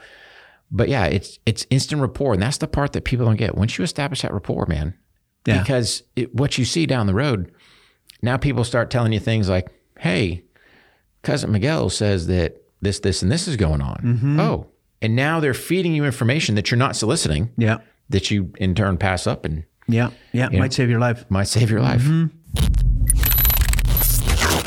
Hey guys, Kevin with Fieldcraft again. Another sponsor you should pay attention to, and that is Athletic Greens. Please go to this link, athleticgreens.com forward slash fieldcraft, and you will get a free one year supply of vitamin D as well as five free travel packs with your first purchase. Big fan of Athletic Greens. Um, every time I travel, I have Athletic Greens travel packs with me every single morning starts with athletic greens. Um, when I started for Fieldcraft, it was towards the middle, towards the end of the first wave of the pandemic, and I packed on a whole bunch of weight. And you know, I said to myself, I'm like, I'm going to drop this weight. I'm going to get back to where I like to be, my fighting weight. And athletic greens were part of that journey. So every single day, I started off with athletic greens, and I did my thing, and now I'm at my normal fighting rate. Uh, weight, which is right around 200 pounds, 202 pounds, uh, and I'm pretty happy with that. I never feel like I am going without my greens because I drink them first thing in the morning. Um, you'll receive, if you purchase this on the site, a mixer bottle, your athletic greens, and your, your vitamin D. Personally, you can decide how much water you want to put in that bottle. I'll go between eight to 10 ounces because I don't want to drink a lot of, you know, water to get my greens. I'll drink actual water. Um, but I just drink it down real fast. It makes it easier to, uh, you know, get to work and all that stuff and get on my day. So, guys, I like Athletic Greens. I think you will too. Um, it doesn't have any weird, like, strange, you know, wheatgrass flavor or anything like that. It's actually pretty pleasant, um, and it's not that that terrible to to drink down. I actually enjoy it. So, please check them out. www.athleticgreens.com forward slash fieldcraft. Get yourself that free one year supply of vitamin D and five free travel packs when you make your first purchase. All right, back to the podcast. Were you guys deploying a lot back then in the nineties? Like, was that a regular rotation to South America? That, Oh, yeah. that type of thing. You- it was right. Yeah, one hundred percent. Yeah. Yeah. So we had our our JCETs in there, and they were pretty much. Um, What's a JCET set up to do? Just for people who don't know. so it's to train whatever host nation country we're working with. Yeah. So yeah, we would use, um, um, you know, FID for an internal defense, but it was mainly you know under the counter narcotics umbrella because that was the big thing. You know, mm. was trying to fight the war on drugs. Yeah. And of course, it came from a different pot of money. So, of course, anytime you got counter narcotics money, it wasn't tapping in to the SF funds. So, everyone always wanted to get that. Mm. Just so when you look at the whole budgetary, you know, restraints, constraints, whatever, you just had mm-hmm. more money to do stuff that way. Yeah, it's uh, it's, it's funny because I had this conversation before with somebody like, uh, you, you know, you think of police officers, right? And everybody bashes cops because they, they, they're not well trained in some cases, right? But they, they go through their academy and then they, they go to work, right? They bust their ass and they have a very, very difficult job and, and they're heavily scrutinized. But like, it, it, I almost wish they had a, a model like SF, like you finish the Q course. Mm-hmm. That's not like you're done and you're a Green Beret. You're constantly training, even on deployments. Yeah. You're constantly training, constantly upgrading your skills, cross training with medics and bravos and you mm-hmm. know weapons guys and all that. You never ever like we did training in combat when we were Oh, yeah. on missions, you Yeah. know. And I, I almost wish you people would take that template for cops and like you do you do three weeks of work and then you take a week off and you're training, you know. But Kevin, it can be so much easier, right? Because this is what I tell the LEOs that I train. It's like, all right, guys, I got it. The department's not going to give you, you know, a training day, a pay day, or whatever. Mm-hmm.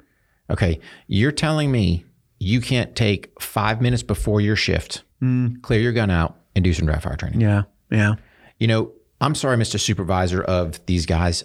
You can't take your guys, which, oh, by the way, you entrust to carry a firearm 365 days a year, mm-hmm. have them safely clear, clear their guns before shift or have you do roll call or however their department does business. And you can't spend a couple minutes doing some training. yeah, Come on, man. Mm. yeah. Y- y- You know, people look at the training thing too broad. It's always like, I've got to go to the range. I've got to do this. Mm-hmm. Okay, cool. I can sit there, spend a couple bucks, get an airsoft system, leave it in the department where guys can rotate in all the time and work on their skills. yeah, yeah. I I mean, there's so many variables, mm-hmm. but It's like it's like when I was a squadron of the infantry in Germany. We we had a big batch of woods up behind the company. We were out there every day Mm-hmm. Yep. running drills and Yep. crossing danger areas and doing ambushes and all that with no bullets and no free. no, and you just it- work it's free. Yep. Exactly. Yeah, And, yeah. and that's the problem is people think this day and age, I I think has kind of bit us a little bit Mm-hmm. where everyone thinks I've got to go out and I've got to do this cool, sexy stuff and I've got to do this. Mm. Okay. Hey, man, what are you doing to work your dry skills? I I guarantee that you, as a young guy, young Green Beret in seventh group at that point, you guys went in the woods of Fort Bragg and practiced breaking contact and patrolling Oh, yeah. and moving, in- you know, crossing danger areas and Yep. all those fundamental skills Sure. that are so important. Yeah. And, and that's generally what you teach Indige anyway, right? Those Right. very basic You- infantry you're, skills. You're teaching them, you know, and that's the part that people don't get. You're teaching them basic skills. Yep. That that sets your foundation, if you want to say, mm-hmm. to do other things. Mm-hmm. But if you don't have a solid foundation, yeah. You know, the rest of it's going nowhere. Well, what you see sometimes is you see instructors who don't want to teach basics because they're bored teaching it. So they ramp it up too quick, but the student is always at a base level, right? Mm-hmm. Because you're getting new students all the time. So, well, I don't want to teach walking in a wedge, you mm-hmm. know, because I've done it a hundred times. Oh, let's do CQB. You know what I mean? Stop, stop. It's new to him, and you need to start at a very, very basic, fundamental level. Training philosophy is a very interesting subject. Yeah. And I, I think after years and years and years, um, you kind of learn it and, and, you know maturity like we were talking earlier when you're a young nco in the army you think yelling and screaming is the way to go like Mm-hmm. Yeah. that's how good instructors do it but it, it, there's a time and place for that right Sure. but there's also a time and place for, for teaching and mentoring and coaching and, and, and bringing people along and, and, and forcing leader you know young soldiers to step up and be a leader and uh, all that kind of thing you know But see, I, I think I got spoiled, to be honest with you, because you got to think I had a very short window yeah of conventional time. yeah And then after that was all, you know, special operations time. Mm-hmm. So you got to think um, back in the 90s, they had SOT, which was a four week marksmanship CQB program. right like You know? yeah yeah So similar to SFAUC, which Yep. Did replace that because the schoolhouse couldn't, you know, cover that, but we'll get on that. Yeah. But that was like, if you want to say my induct to, you know, marksmanship. Yeah. was that program? Yeah. Was there yelling, screaming, holler? Nope. You either performed Yeah. Or you stepped away. I mean, nothing personal. Don't need to holler at you, Yeah. but it's laying the foundation. Yes. Um, You know, so you take that, you know, teaching guys down south that, hey, man, eh, is it going to behoove me to holler at these guys? Yeah, sometimes you got to, hey, hurry up, get over here. You got to motivate them in that aspect. But when it comes time to teaching the skill set, I don't need to be hollering at them. Why am I going to add added stress to this guy that, oh, by the way, hey, man, what are you doing? You're not doing this. I can't see. Oh. so, so it was one of those. ah, The world is flat. yeah, it, it was one of those aha moments. Cool, man. So as we're getting these guys in, we start learning, you know, and this is where uh, experience pays. Now Doc is during during his screening, he's giving them a quick eye test. Yep. Number three, blind as a bat. Yeah. Four can't see this. 5 can't do that. So it, it's all that, and I think that's the important thing is you have to learn, you have to evolve, and Yeah. once people start doing that, then it's easy. Then you mm-hmm. start getting into you know what your style is, but it, the only time if you want to say to holler is, "Hey man, hurry up, get over here," Yeah. or get those targets pasted up. Yeah. But the Yeah. skill set, let them be and, and, and learn the Yeah, skill. when I when I finished selection in, in Ireland for special operations, I went back to my freaking infantry unit for a little while, and then I, I in processed and started my Q course for one of it wasn't called that, but um, the first course I ever went to was methods of instruction. It was a course to teach you how to teach, and that wasn't our mission back then. Not like SF, our job is to teach people, right? Um, we, we were a counter-terrorist unit, but for some reason they they figured out they they, they thought that this was an important skill set to have. And in SF, you don't get that in the pipeline. Um, I mean, I would not advocate for adding it because the, the freaking Q course is long enough, but uh, you don't get to go to an instructor training course until you become an instructor at SWIC. And I don't know what your experience was at the instructor training course, but it was not good for me. It- you know, here's the thing: at that point, it's a waste. Yeah. Right. Yeah. So, so you've got a guy that's been teaching who knows how many years. Some of us longer than others because we were quote unquote hiding behind the rucksack. Right. We didn't want to go to SWIC. we didn't want. To, you're hiding behind the rucksack. Yeah. Come on, dude, give me a break. Yeah. But by then, you've already got your uh, your instruction method down. yeah. So okay, It's yeah. more of a check the box, It- it- honestly. that's Yeah. Mm-hmm. really all it is. Now, because you got to think, they do do some of it, or at least we did when I was in language school. You would have to give a class in your target language back to the instructor. Yeah. So, I mean, you're working on that delivery. And then obviously, each other trip, you know, you're going there, whether it's training, you know, US forces, foreign forces, team itself, you're working on how to instruct. Mm-hmm. So, do you really get anything by going to the instructor course at SWIC? I didn't. I, I stopped the instructor one time and I was like, how do I embed a video into a PowerPoint presentation? Yeah. And he didn't know. But he knew all this philosophy of, of Yeah. training. And it was all so high. It was all garbage, honestly. It was not a good course. Yeah. Um, I, I I think there's a very practical course that you could run with, with but anyway, um, Yeah. again, fix everything, right? No, Let, I- let's yeah. just fix it all, right? Um, so you, you, how many times do you ha- how many years do you have on a team when you got that dreaded levy for SWIC? Oh, um, what did I do? 94 to 02. Damn, that was a good stint. Yeah. Yeah. Because you got to think, I got I threw a, I got a safety net thrown my way. Because in the late '90s, when the SFAUC program or the Special Forces Advanced Urban Combat Committee was Yeah. was starting, um, I got handpicked to go do that for Seventh Group. So I heard when I came in group, I heard great things about seven group. SFAUC was like the gold standard of SFAUC. I, and and I, I don't know if that I uh, It probably no, was I, true, I mean, right? I'm, yeah. it, and I sound half arrogant saying it, but I'm gonna say Yeah. yes. Okay. it, it was, and it was because um, the group took it that serious. So Right. our our group commander at the time, he picked our team sergeant and was like, "You got carte blanche. Pick whoever you want within the group." yeah. and nobody messed with us. So we had time, you know, we had a rough POI that SWIC had put out because talking earlier, the SOT program had gone away Yeah. because they couldn't handle it with the SFAUC course and everything else. Just the schoolhouse was overwhelmed. So it's like, hey, you guys are teachers. Why not teach yourself? Cool. So we took a three week uh, generic POI and jammed, I mean, all kinds of crazy stuff into it. So it didn't have combatives in there. We put combatives. It didn't have vehicle stuff. We put vehicle stuff. Uh, urban stuff. You know, barrier penetration. We just Was there a specific trigger that prompted the commander to say we need to train urban? Like, was it Mogadishu? Was it something else? It, it was it was that program. So you got to think the original SOT program. Yeah. Basically, two weeks of marksmanship, two weeks of CQB. right. But where we took it, if you want to say the urban part to the next level, was again looking at seventh group specific because this was a group specific program, mm-hmm. and we'd had pinches with guys in the past. Mm. Hey man, um, you're in country X, civil unrest. You're stuck in the hotel. You know how are you going to get out of there? How are you going to defend here? So we we looked at some of our past incidences from a group wise and go, hey, how can we incorporate these in?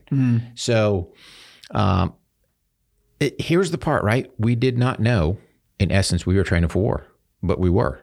Right. So this is why I believe seventh group was second in the hopper to go to Afghanistan because when fifth initially went, they're like, "Hey man, language skill doesn't matter." Hmm. At that point, I can't recollect if we'd already transitioned to because you got to think we got the entire group trained. I think within 18 months. So we went from SFAUC one, for lack of better terms, to SFAUC two, which now we're working on uh, company level operations. So how to have an SF company mm-hmm. work together versus just a team. Hmm. I think that's what drove Second Battalion to get over to Afghanistan so quick was because again, if you're looking at capability, hey man, I've got SF companies that can operate as a company. Yeah. Mm-hmm. Um, and really, that's what solidified me in kind of Warhog Tactical was back in 2002. Because you got to think, I trained all these guys. The first group of guys that came back from Afghanistan said, "Hey, man, that stuff you taught me saved my life." Mm. That's what set the hook for Warhog Tactical. Mm. So I knew back then that I was going to get into the training business when I get out. Obviously, it would be many years down the road. Right. Yeah. Uh, But but a lot of people go, well, man, you just got into the training world because you retired and that was the thing to do. It's like, nope. You know, this was set well beforehand. do you get um like do, do you get that uh, satisfaction obviously from uh transferring that knowledge that took years and years and years to somebody who needs it right now Yep. like police officers or I know you do a lot of dog stuff too we'll get into that later but uh, you, you're transferring you're transferring that knowledge base to them and the light just goes off and they're like there's something very satisfactory about that Sure. um, that to, to- I like teaching. I like doing that. I, I like to be able to, um, you know, give back that knowledge. I, I ran a ballistics class yesterday, and I had four 18 Bravos who just finished the course in Yeah. there. Right, I had 18 Alpha. I had ran a land nav class on Saturday. I had probably 15, 18 X-rays that, that were like, oh my god, you know. So I I, I find it very kind of fulfilling to, Yeah. to transfer that knowledge. Yeah. Yeah. No, one hundred percent. Yeah, I think it gets the hook in you, right? And it obviously happened there in Mm-hmm. For you, and you're like, I, I like this, right? Yeah. But there, th- that's a it's a common thing if you look at a lot of us, right? So Yeah. whether it's me, you, Mike, you know, it's about giving back. Yeah. It's about how can we pass our knowledge mm-hmm. onto the next generation. Yes. Yeah. And like I say, for my especially my LE guys and even my civilian guys, I, I tell them this. I said, I hope you have you never have to use this, but mm-hmm. God forbid you do. Yeah. you've got a skill set. yeah. And here's been the thing: I've had LEOs reach out saying, "Hey, man, yeah, I got into a gunfight last night, and fully believe I'm here because of you know what you taught me." And oh, by the way, That's huge. it, it is huge. Yeah. But here's the thing: I don't want it. Yeah. I, I hope nobody ever ha- sends me another email, another text, another nothing, Yeah. because I know they're not getting in a pinch. Yeah. But if they are, you know, it's yeah, man, this stuff works, and it's just not a bunch of rubbish going out there going, "Hey, look at me." No, we're building solid foundational stuff, mm-hmm. and more for my LE guys, we're putting you know the physical dress in there. So we're having these guys running around with you know brute force sandbags and get those heart rates up because that's reality. yeah. It It- is. it-. Mm-hmm. It's just not standing there flat footed, all, hey, let's do, no, man. Yeah. So get them huffing and puffing and doing that. So, Yeah. Yeah. So, um,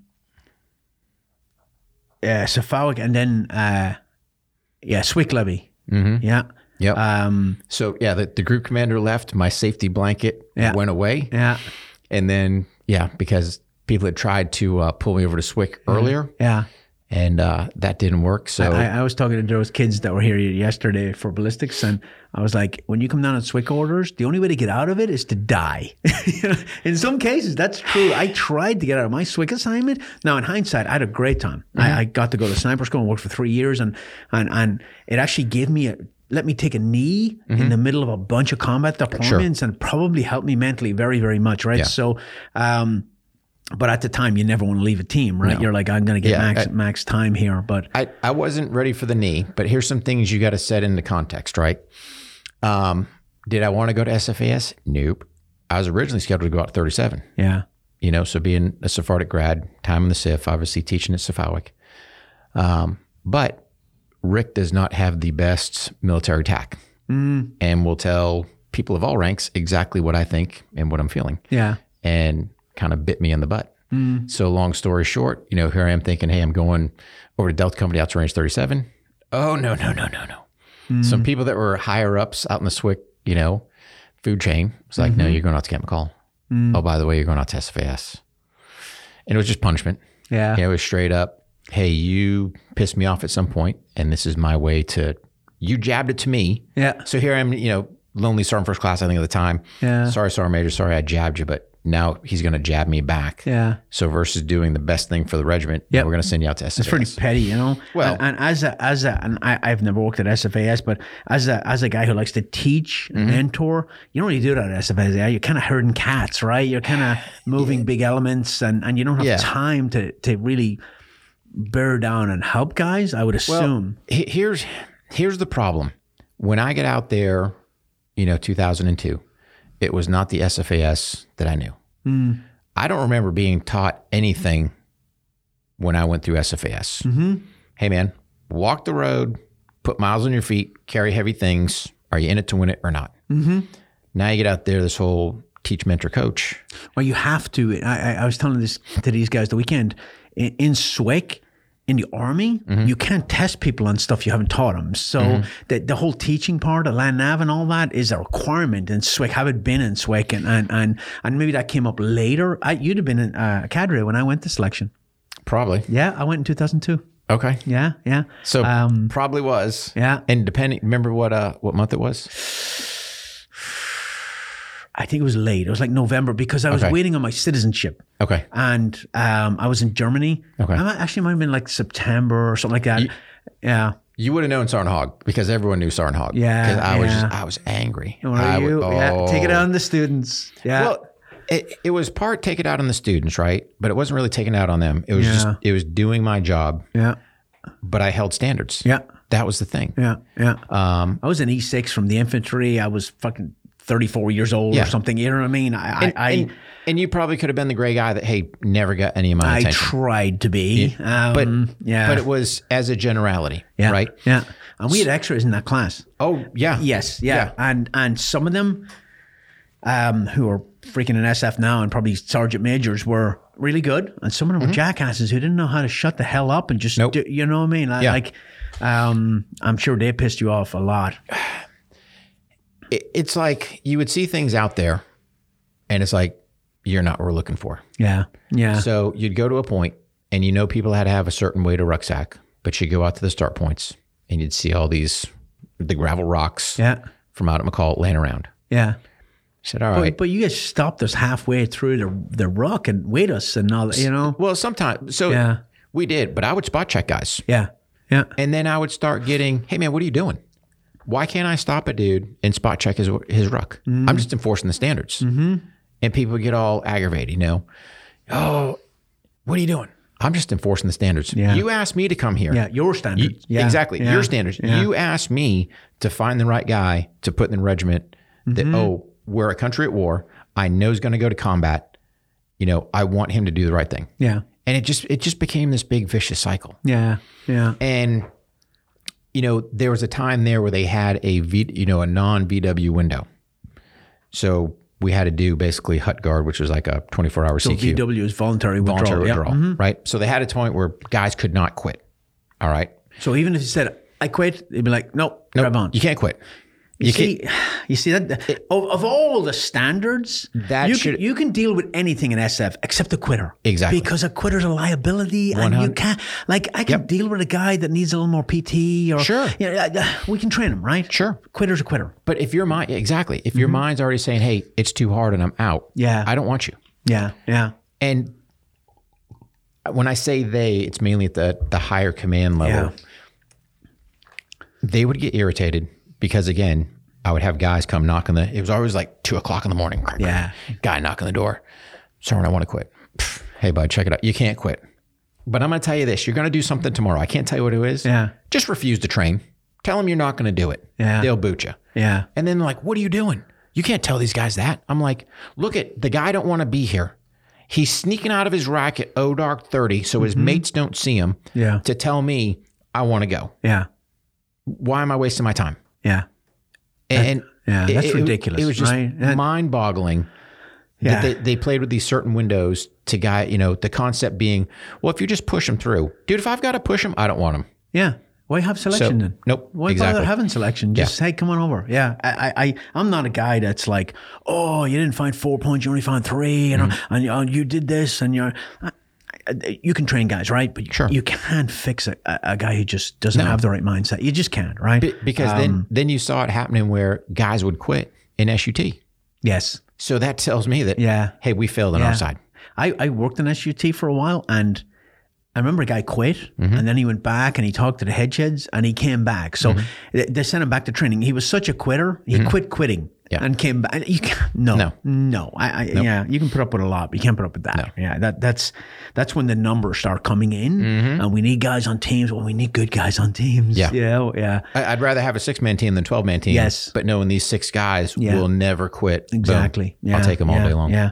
Um, it's funny. I, when I was in selection in Ireland, we were up on top of this mountain and we were walking, we were patrolling, and we had HK 33s. And the, the kid were making us look through the sights at night. Oh, was this jackass, like big heavy rocks, and it was bliss, you know, pouring rain and horrible. And some guy was like, I quit.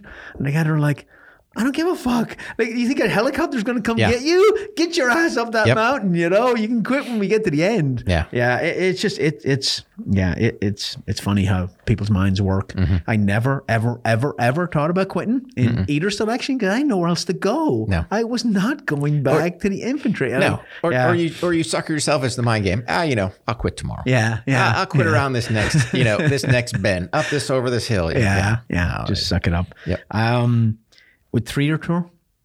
No, I got it cut short. Uh, I, was, I was out of there. So uh, I got there again sometime, I think it was early mid uh, 2002. Then I go back operational uh, 2004. Right, you were you were itching to go because the war had kicked off. The war was going, Yeah, yeah.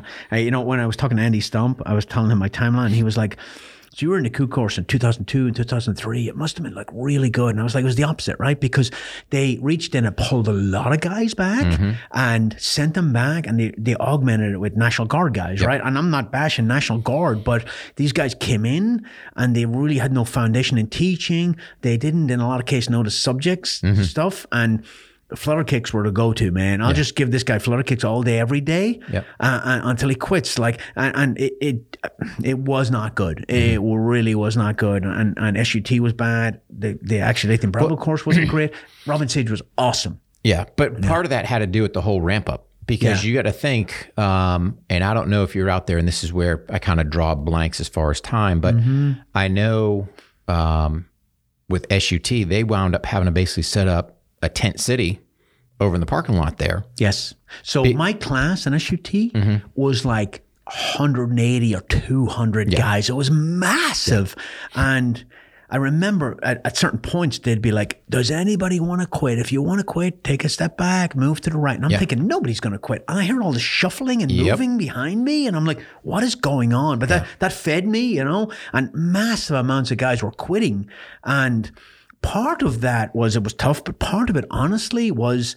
It was so badly run that they were like, "This is not what I want." Mm-hmm. Yeah. Well, I, I, I caution people that that SWIC model is not what SF is. It, it- it's not right. So, um, But that SWIC model was basically trying to put a band aid on a sucking chest wound because they had they were trying to do go from um, anywhere from 300 to 350 yes, graduates to 750 active duty enlisted. yes, yeah.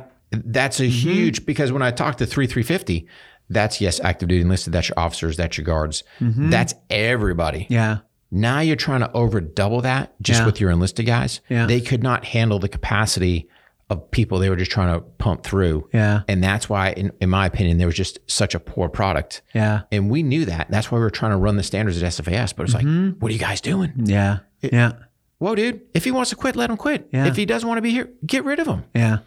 I, I, I think my SUT class, I, I think got the numbers wrong. I think it was more like 300. But um, I remembered that like 100 people failed the standards and then 100 people quit, let's say. And then they they came in and of the 100 people or 150 people that failed the standards like the officers come in and said half of those will move on to the next phase now in in there, there's there's a middle ground right i think some of the instructors were holding ridiculous standards and when you when you when you fail everybody uh, uh, you, you and then they come back and half of these people are moving forward, right? Yeah. You don't get to really get rid of the people that shouldn't be there, right? And I think you sometimes get instructors. And when I was a first sergeant, I saw this uh, with young E7 Green Berets who hold standards that they probably couldn't pass when Yeah. they were a young soldier, right? So th- there is a middle ground, right? And uh, but they'd failed so many that the chain of command said, "Nope, not allowed to fail that many," and pushed pushed some forward. Sure. And uh, and then you'll always get the theory that well. Once you go into the Q course, uh, you're done. You're not being assessed ever again. Mm-hmm. This is a, a recurring theme because you passed selection. Yeah. Well, what happens in SUT when a guy quits? Are you not allowed to drop him? Or in SUT when a guy just does something egregious? Like you really should be assessed throughout the Q course. 100%. But but um, it doesn't. Especially the further you go, and there's been money pumped into you, it's Because- much yeah. harder. Yeah, It, yeah, it, it- yeah, because that was the thing when, you know, especially out at, um, I knew guys that worked at Robin Sage. yeah, And it's like, this guy doesn't need to be here. yeah. They couldn't get rid of him. No, they're like he passed It- selection. it- yep. You know, he passed selection. He's already done SUT.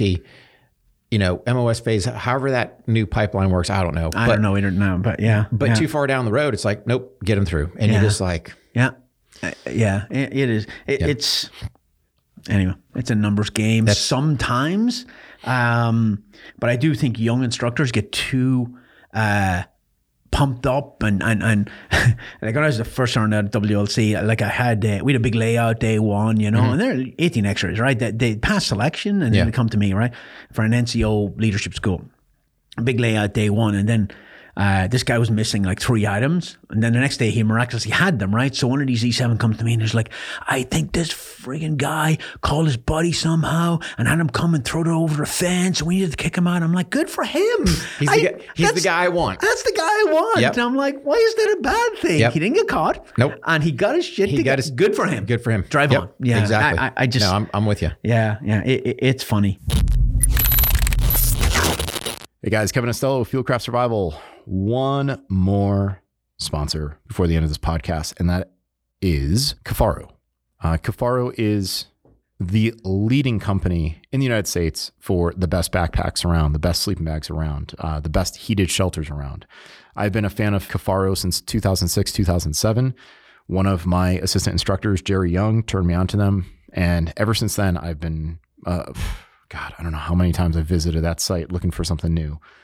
I have a sawtooth with a collapsible titanium stove. I have multiple backpacks. My favorite thing from Kifaru might be my Woobie, which is an improved uh, GI poncho liner style blanket. And I swear that thing is like my summer travel blanket. Uh, it comes with me everywhere. So uh, I'm going to tell you guys, you should check out Kifaru. They're phenomenal people. Um, our training facility that we use here, the property is on 2,500 acres. That has been generously, generously uh, loaned to us essentially from Kifaru. So when you guys come out here and train with us, you can thank the folks at Kifaru.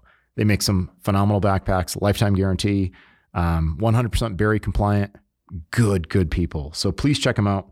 Uh, the website is Kifaru, that is K I F A R U dot net.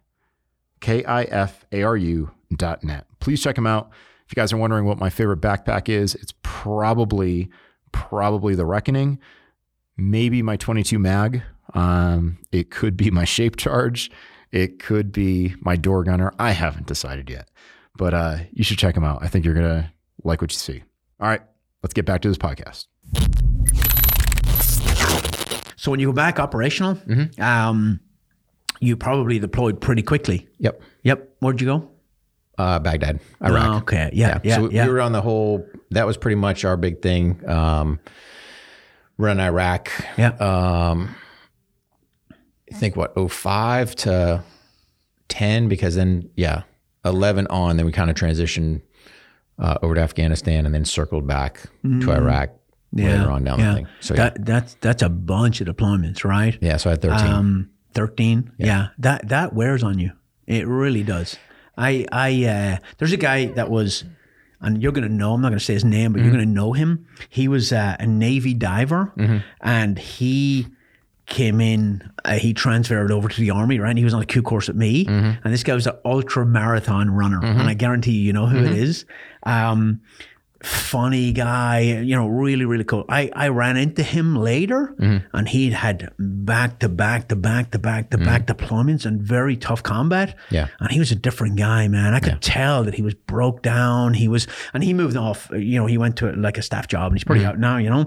But the guy I knew in 03 on the Q course Yeah. and the guy I ran into in 2011 when I was a team sergeant, Mm-hmm. very different guy. Very different. And it does wear on you. Like Mm-hmm. it really does. And, and sometimes at the time you don't realize. Yep. But it does. And, I, and this is not, oh, woe is me. No, we're, no, not, no. we're not that guy, right? But at the end, that's what I was saying. When I was forced to take a knee in the middle of that, Mm-hmm. and uh, it, it- it probably helped me more than I than I realized because when you go, you know, 2004, 2005, 2006, 2007, 2008, it it it really does take its toll both Yeah. on family and on on Yep. your your physically on you um and then you know mentally on you and that's not like oh my god i had to shoot Uh, not that right it, it, it's Yeah. it's just a wearing down process especially when you're working nights and yeah. sleeping and you never see the sun No. that alone will kick your ass or when you do see the sun, you're like, oh, the great equalizer is out. You know, there goes my technology. yeah yeah yeah, Um, no, yeah, and and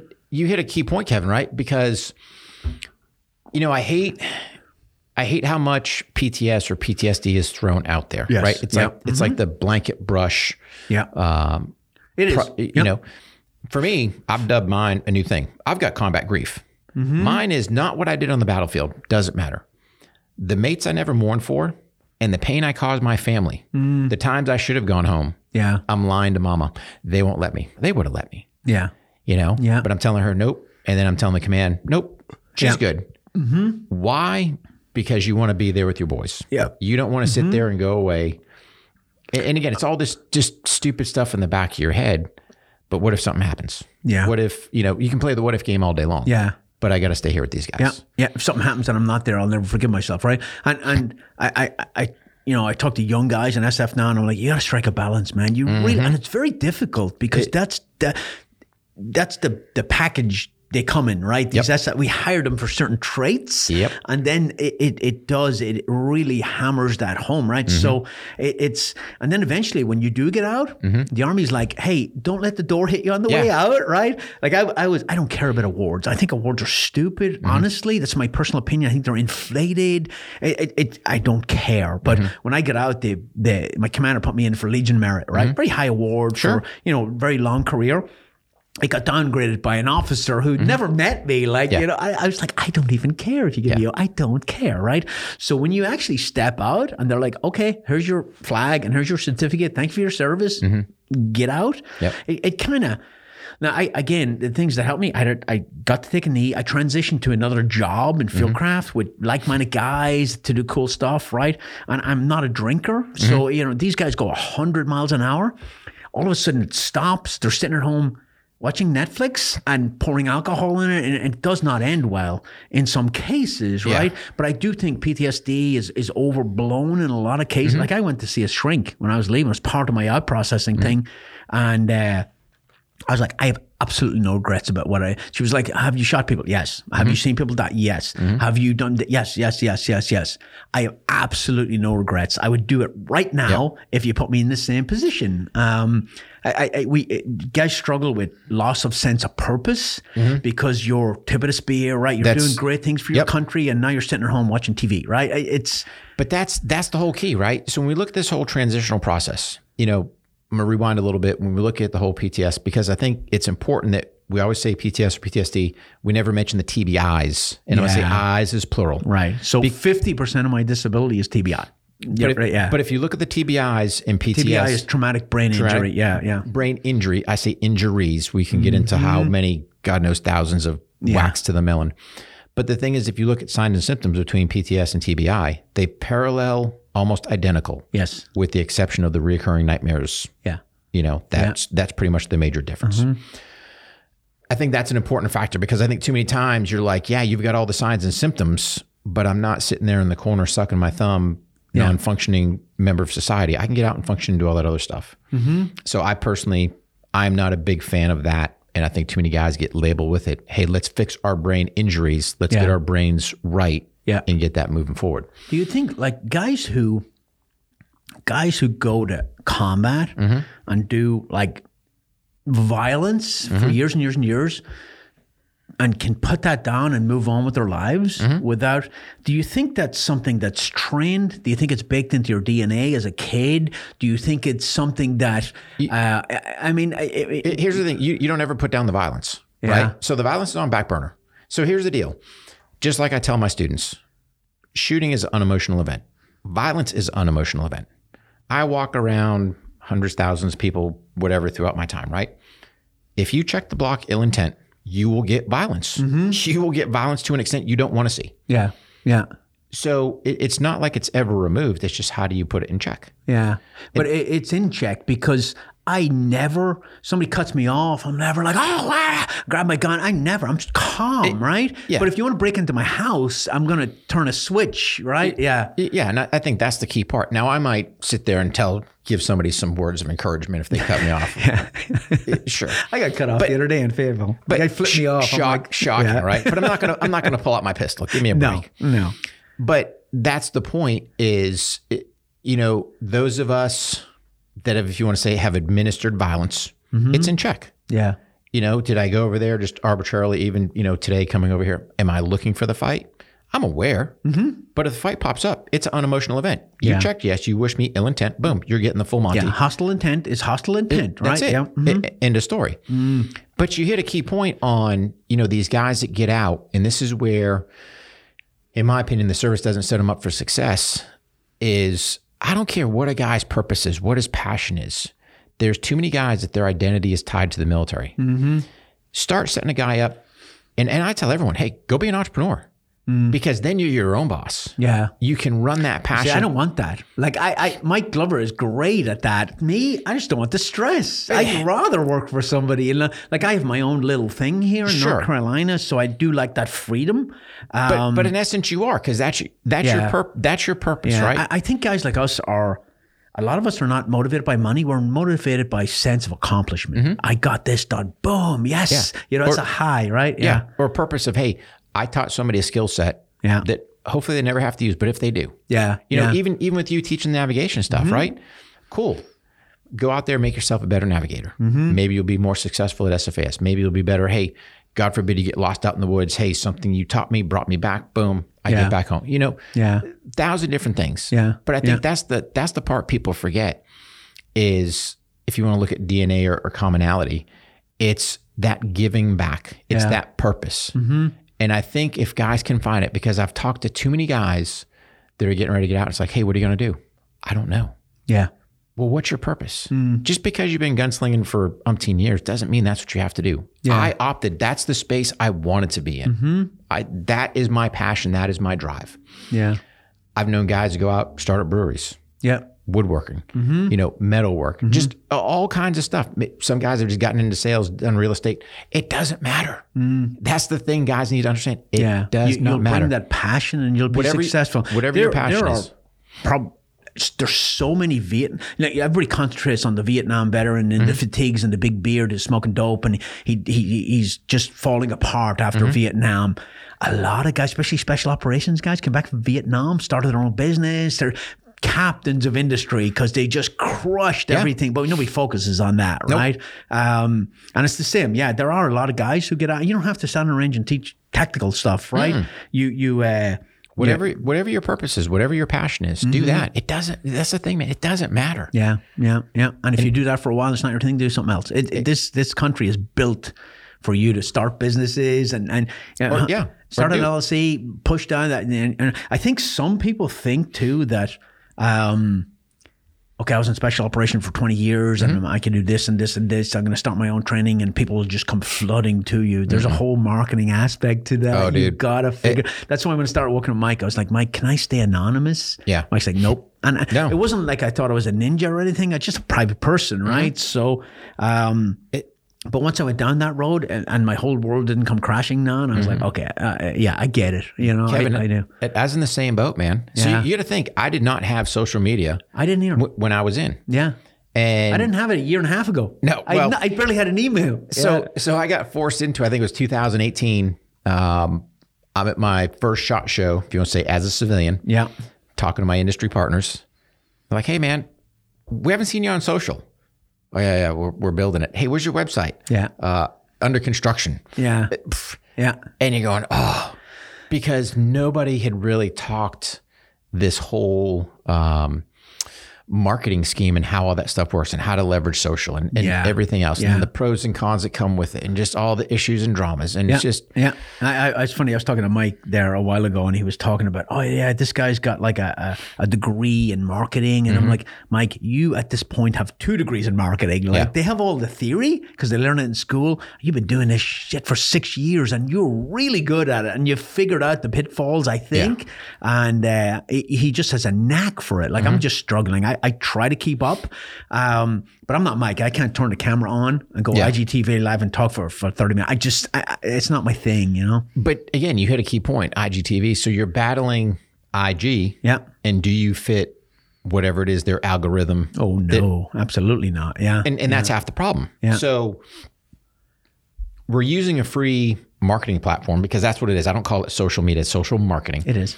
Why do I have it? To get my brand out there, my awareness. Hey, here's what I'm doing. Mm-hmm. But I'm fighting an industry that's against me anyway. Hmm. So I'm trying to use a free tool, get the word out there. And how do you leverage that? Not hit certain keywords, how talk around things, do things so that they're not blackballing you mm-hmm. and try to gain some type of reach. But then when you're looking at your reach, it's like, do I really care about, if you want to say my IG followers, or do I care about, hey, when I get out there and put a post, hey, make sure to sign up for the Warhog newsletter? Mm-hmm.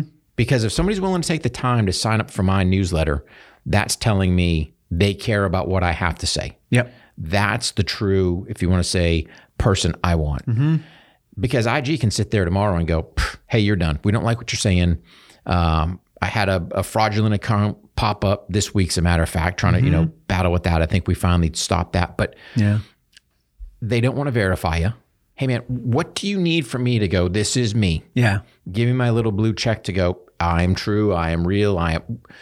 Pff, well, Yeah. you're, you're in that space. They don't care. So, I, no. I had a guy yesterday who was like, "Hey, I, I, I really appreciate your answering my question on Facebook, Mm-hmm. and uh, I was impressed that you knew all this stuff." And I was like, "Dude, I, I'm not on Facebook very much, and I don't know what you're talking about." And he screen captured it, the conversation, and sent it to me. I'm like, "That's a fake account. Mm-hmm. Yeah. that's somebody else pretending to be me." And and we successfully got that shut down. Yeah. And this guy was answering all kinds of questions Yeah. and stuff, you know. It, it's definitely a whole new world. But uh, transitioning into it, I, I think guys like us, I, to me, it's just the next phase, right? Mm-hmm. And guys like us who can't adjust to civilian life in that way, they, they have problems, right? Sometimes, right? So to me, for me, it was just like, okay, if this is the next thing I have to do to move forward, then okay, I'll, I'll, I'll Mm-hmm. play you- the game. That's yeah. Mm-hmm. it. You embrace it, and then and then it's constant education, right? Yeah. So whether it's conversations with you or Mike or other people that are using social platforms to be successful, Yeah. hey man, what are you doing? Hey, can you help me out? Yeah, yeah. And and that's the other part that people forget is the veteran community is very strong, especially my SF brothers. Yeah. Rock solid. Yep. You can pretty much call them up, say, hey man, Yeah. I'm struggling with this. Can you help me out here? Yeah. Hey, try this, this, and this. We should be helping each other. We should. I- I- it's There's- not always the case, No. but we should be helping. But each- you're, I I would just say this for the most part, the circles that you run in, yeah, you yeah, know, yeah, um, even if somebody from you know an outsider reaches out, hey man, I'll try to help you as much as I can. yeah, Yeah, yeah. I, I think it's just Um, that whole giving it- back. It's funny because I, I try, like on Instagram, I try not to live in the past and post all old photographs, but man, that, they're the ones people like. Mm-hmm. Oh, you dude. know, they love them. They you love- know? I posted one of me and Mike yesterday in Sephardic. Yeah. And uh, like, man, like probably the, because Mike was on it, probably the most, uh, you know, Yeah. uh, uh, um, uh, people just eat it up. Mm-hmm. They eat it up, you know. So, um, yeah, it, it, it's a it's a strange platform and a strange new world, but it's effective. Oh, yeah. And people need to know who you are. Yep. Um, so let's let's jump forward to the point where you're like, you know what, I'm done. I, I'm I'm going to get out. Right.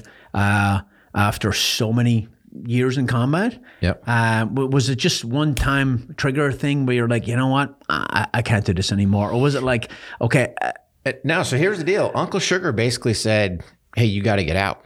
Really, I hit my RCP. really? Yep. Yeah. I, I asked. I asked for an operational extension Yeah. to take me to 30. Yeah. When they said no, Yeah. and you got to understand this. I had never accepted no in my life at all. At that point, when I got told no, I was like, "Okay, How old were you?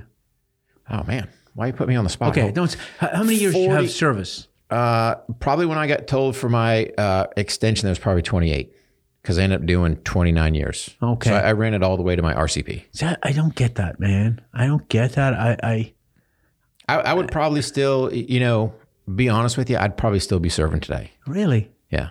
I mean, it- well, it kind of got to that point where things started getting a little weird towards the end, and you kind of knew the writing was on the wall. Mm-hmm. I, I enjoyed what I did. Yeah. Um, You see, I. I, I think in some cases it's a security blanket because that's what we've done our whole life, right? And I, I, but me, me, I loved it, right? I was going to be a sergeant major, right? Mm-hmm. And I was checking all the boxes. A first sergeant, which is like a bang, you do Yep. that in SF, you're going to be a sergeant major, right? And then at a certain point, I was like, I, I don't want to be sergeant major. I, I saw what the what sergeant Yeah. majors are doing in SF, and I was like, I, I, I don't want that. So I, I declined my records review like a year, Mm-hmm. like, like three or four years in a row, and.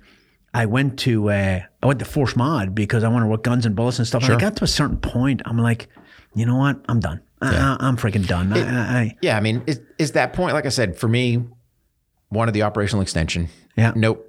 Don't want to go fight for you. I think at that point, you know, it's just like, all right, cool. I'll, I'll hit my RCP, you know, Yeah. retention control point, and yeah, yeah, we'll do 29 years and, and we'll call it good. And, you know, leaning forward to get Warhog Tactical going. I mean, I knew it was going to be going anyway. The business was already pre set up well Mm-hmm. before. that's the way to do it too. Is, Yeah. is to get it up and running before. Yeah, But see, here's the thing, man. I had so many mistakes. I, I did so many things wrong yeah, because I didn't know. yeah.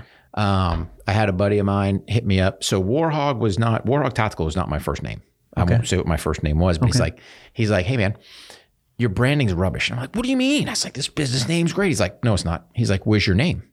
But a very kind of classic guy, mm-hmm. uh, and he's you know looking at old school Americana entrepreneurship. You know, why are companies have certain names? Why is Glock Glock? Why Smith and Wesson Smith and Wesson Daniel Defense? I mean, you look at all these companies that have people's names in it. He's like, mm-hmm. "Where's your name? Your name is your mm-hmm. brand." All right, so we had to do some thinking. All right, cool. So we get the Warhog Tactical going, mm. but then you got to go. Where's your logo? Yeah, Now, now you got to get a logo. Yeah, Now yeah. you, know now you need a website. Three website services later because you go with this one Mm-hmm. doesn't do what you're doing. Now you're doing e-commerce and uh, you know figure that out. So it's all just wasted time. Then you got to dabble with YouTube stuff. Then you got to do social stuff, and it's Mm-hmm. just man. When I got out thinking, hey, I'm at the 80% solution. yeah, I- I'm probably at 25, maybe. Cool. Yeah.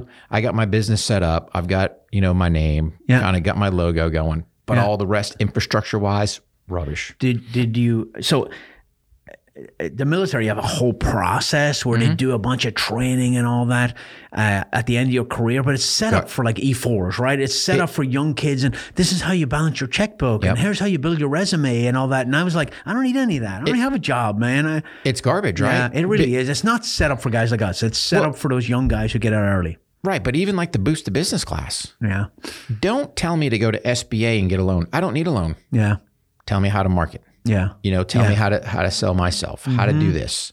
yeah. Um, that's the whole part that to me is really the atrocity with all of this is it should be a start to finish. Cool. You want to be an entrepreneur? Great. What field are you looking to go in? Mm-hmm. What's your business name? How does your business name, you know, tie into you? Where's your logo? Here's places to go to get logo designs. Mm. Um, here's how to leverage social. Here's what to watch out for on social, you know, all that stuff. Yeah. Hey, here's what we recommend for e-commerce websites. You know, if you're looking to do e-commerce or you're just looking for a, a website for information. I mean, so many different things. That's the information. Mm. Yeah. Because that would have been gold to me Yeah. versus how many web come on, three separate website providers, right? Yeah. That's just wasted time. Yeah. Time that I could be putting effort forward somewhere else. Yeah, like some of our e-commerce platforms just got shut down because who knows why? Overnight, boom, gone. Mm-hmm. I, right? I know I know why, because depending which ones you're using, Yeah. there's certain ones that's presidential. Yeah, Yeah. yeah, yeah. Um, But we don't know specifically why because we had them for years, right? And and made them a lot of money. But, so yeah, but all of a sudden they'll do it. yes, yeah, yeah. The the so yeah, that would be great to do that, but um, unrealistic because that that entity within. Uh, ACAP or whatever it's called now would have to keep up with trends and constantly be evolving and figuring things out and all that. And it's the government. Let's be honest. It it is, but it wouldn't have to be that difficult, right? Mm-hmm. So really, what's the only marketing's marketing. Yeah. Hey, here's how to leverage social media. I mean, you can do it in a generic because really, when you look at social, what are you trying to beat? You're trying to beat their algorithm. That's what you're trying to do. How do you sneak under the weather and get their algorithm? Yeah. As long as you understand, hey man, if you're doing a post, here's what your hashtags provide. Here's what this does. Here's how your picture, your content. Here's what you're trying to do. Videos grab more attention than stills. Just generalities. Yeah. Yeah. It, it wouldn't have to be that specific. And I think mm-hmm. it would at least set guys up for success versus me. Hey kids, what's this Instagram thing? Yeah, How- trial and error. I had to explain it to Dan, man. Dan's like, it seems I was when Mike Mike had to set it up for me. yeah. I'm like, I don't even know what this is, E- right? So, exactly. yeah, yeah, but a, a generic 101, I think, could be done. yeah. Yeah, I think so too. I- And I think it would be super beneficial. Um, yeah, because it is a whole new world, man. It really is. It, similarities, but total different, right? Um, yeah. So you're still just trying to work a different problem set. Yeah, yeah. So you get out. Mm-hmm. Um, you've already started Warhog Tactical. What was your focus? Like, was it? Um, I know you, you you you run a dog for a long time Mm-hmm. um, in tactical in a lot of combat, and uh, so you, you were like, I'm going to teach flat range. I'm going to teach police how to mm, use dogs. I'm going to work the military. Like, what was your overall business plan? Yeah, that was it. So it was firearms, tactical, and canine training, Okay. Covering law-abiding citizens, military, and law enforcement agencies. Okay. So each one's broken down a little different, right? So I'm not doing, uh, if you want to say CQB, to you know your average civilians there. No need. You know, I wouldn't do it either. Yeah. Reserve that for your military, law enforcement. Same thing with the canine. Yeah. I'm not doing canine training to regular civilians. Yeah. I'm not going to teach somebody how to work a bite dog. No. Because here's the thing: when it comes to protection dogs, your dog's first bite is usually rubbish anyway. So Mm. people buy these bite dogs for protection. Are you really going to get what you think you're going to get? Probably not. I had an, I, I'd love to get your take on something. I don't mean to interrupt you, but I um I had an interesting conversation with a police guy who's a dog guy, right? And he was mm-hmm. like, "You got to take these dogs, and they're not naturally." Like almost above the food chain with people, right? So mm-hmm. you gotta you gotta teach this dog that I'm gonna go after that guy mm-hmm. who's generally like higher on the hierarchy than me, and I'm not gonna be scared. I'm gonna take his ass down. Yeah. And it's a little difficult, and only certain dogs will do it. Like my dog Vinny mm-hmm. was imported from Belgium mm-hmm.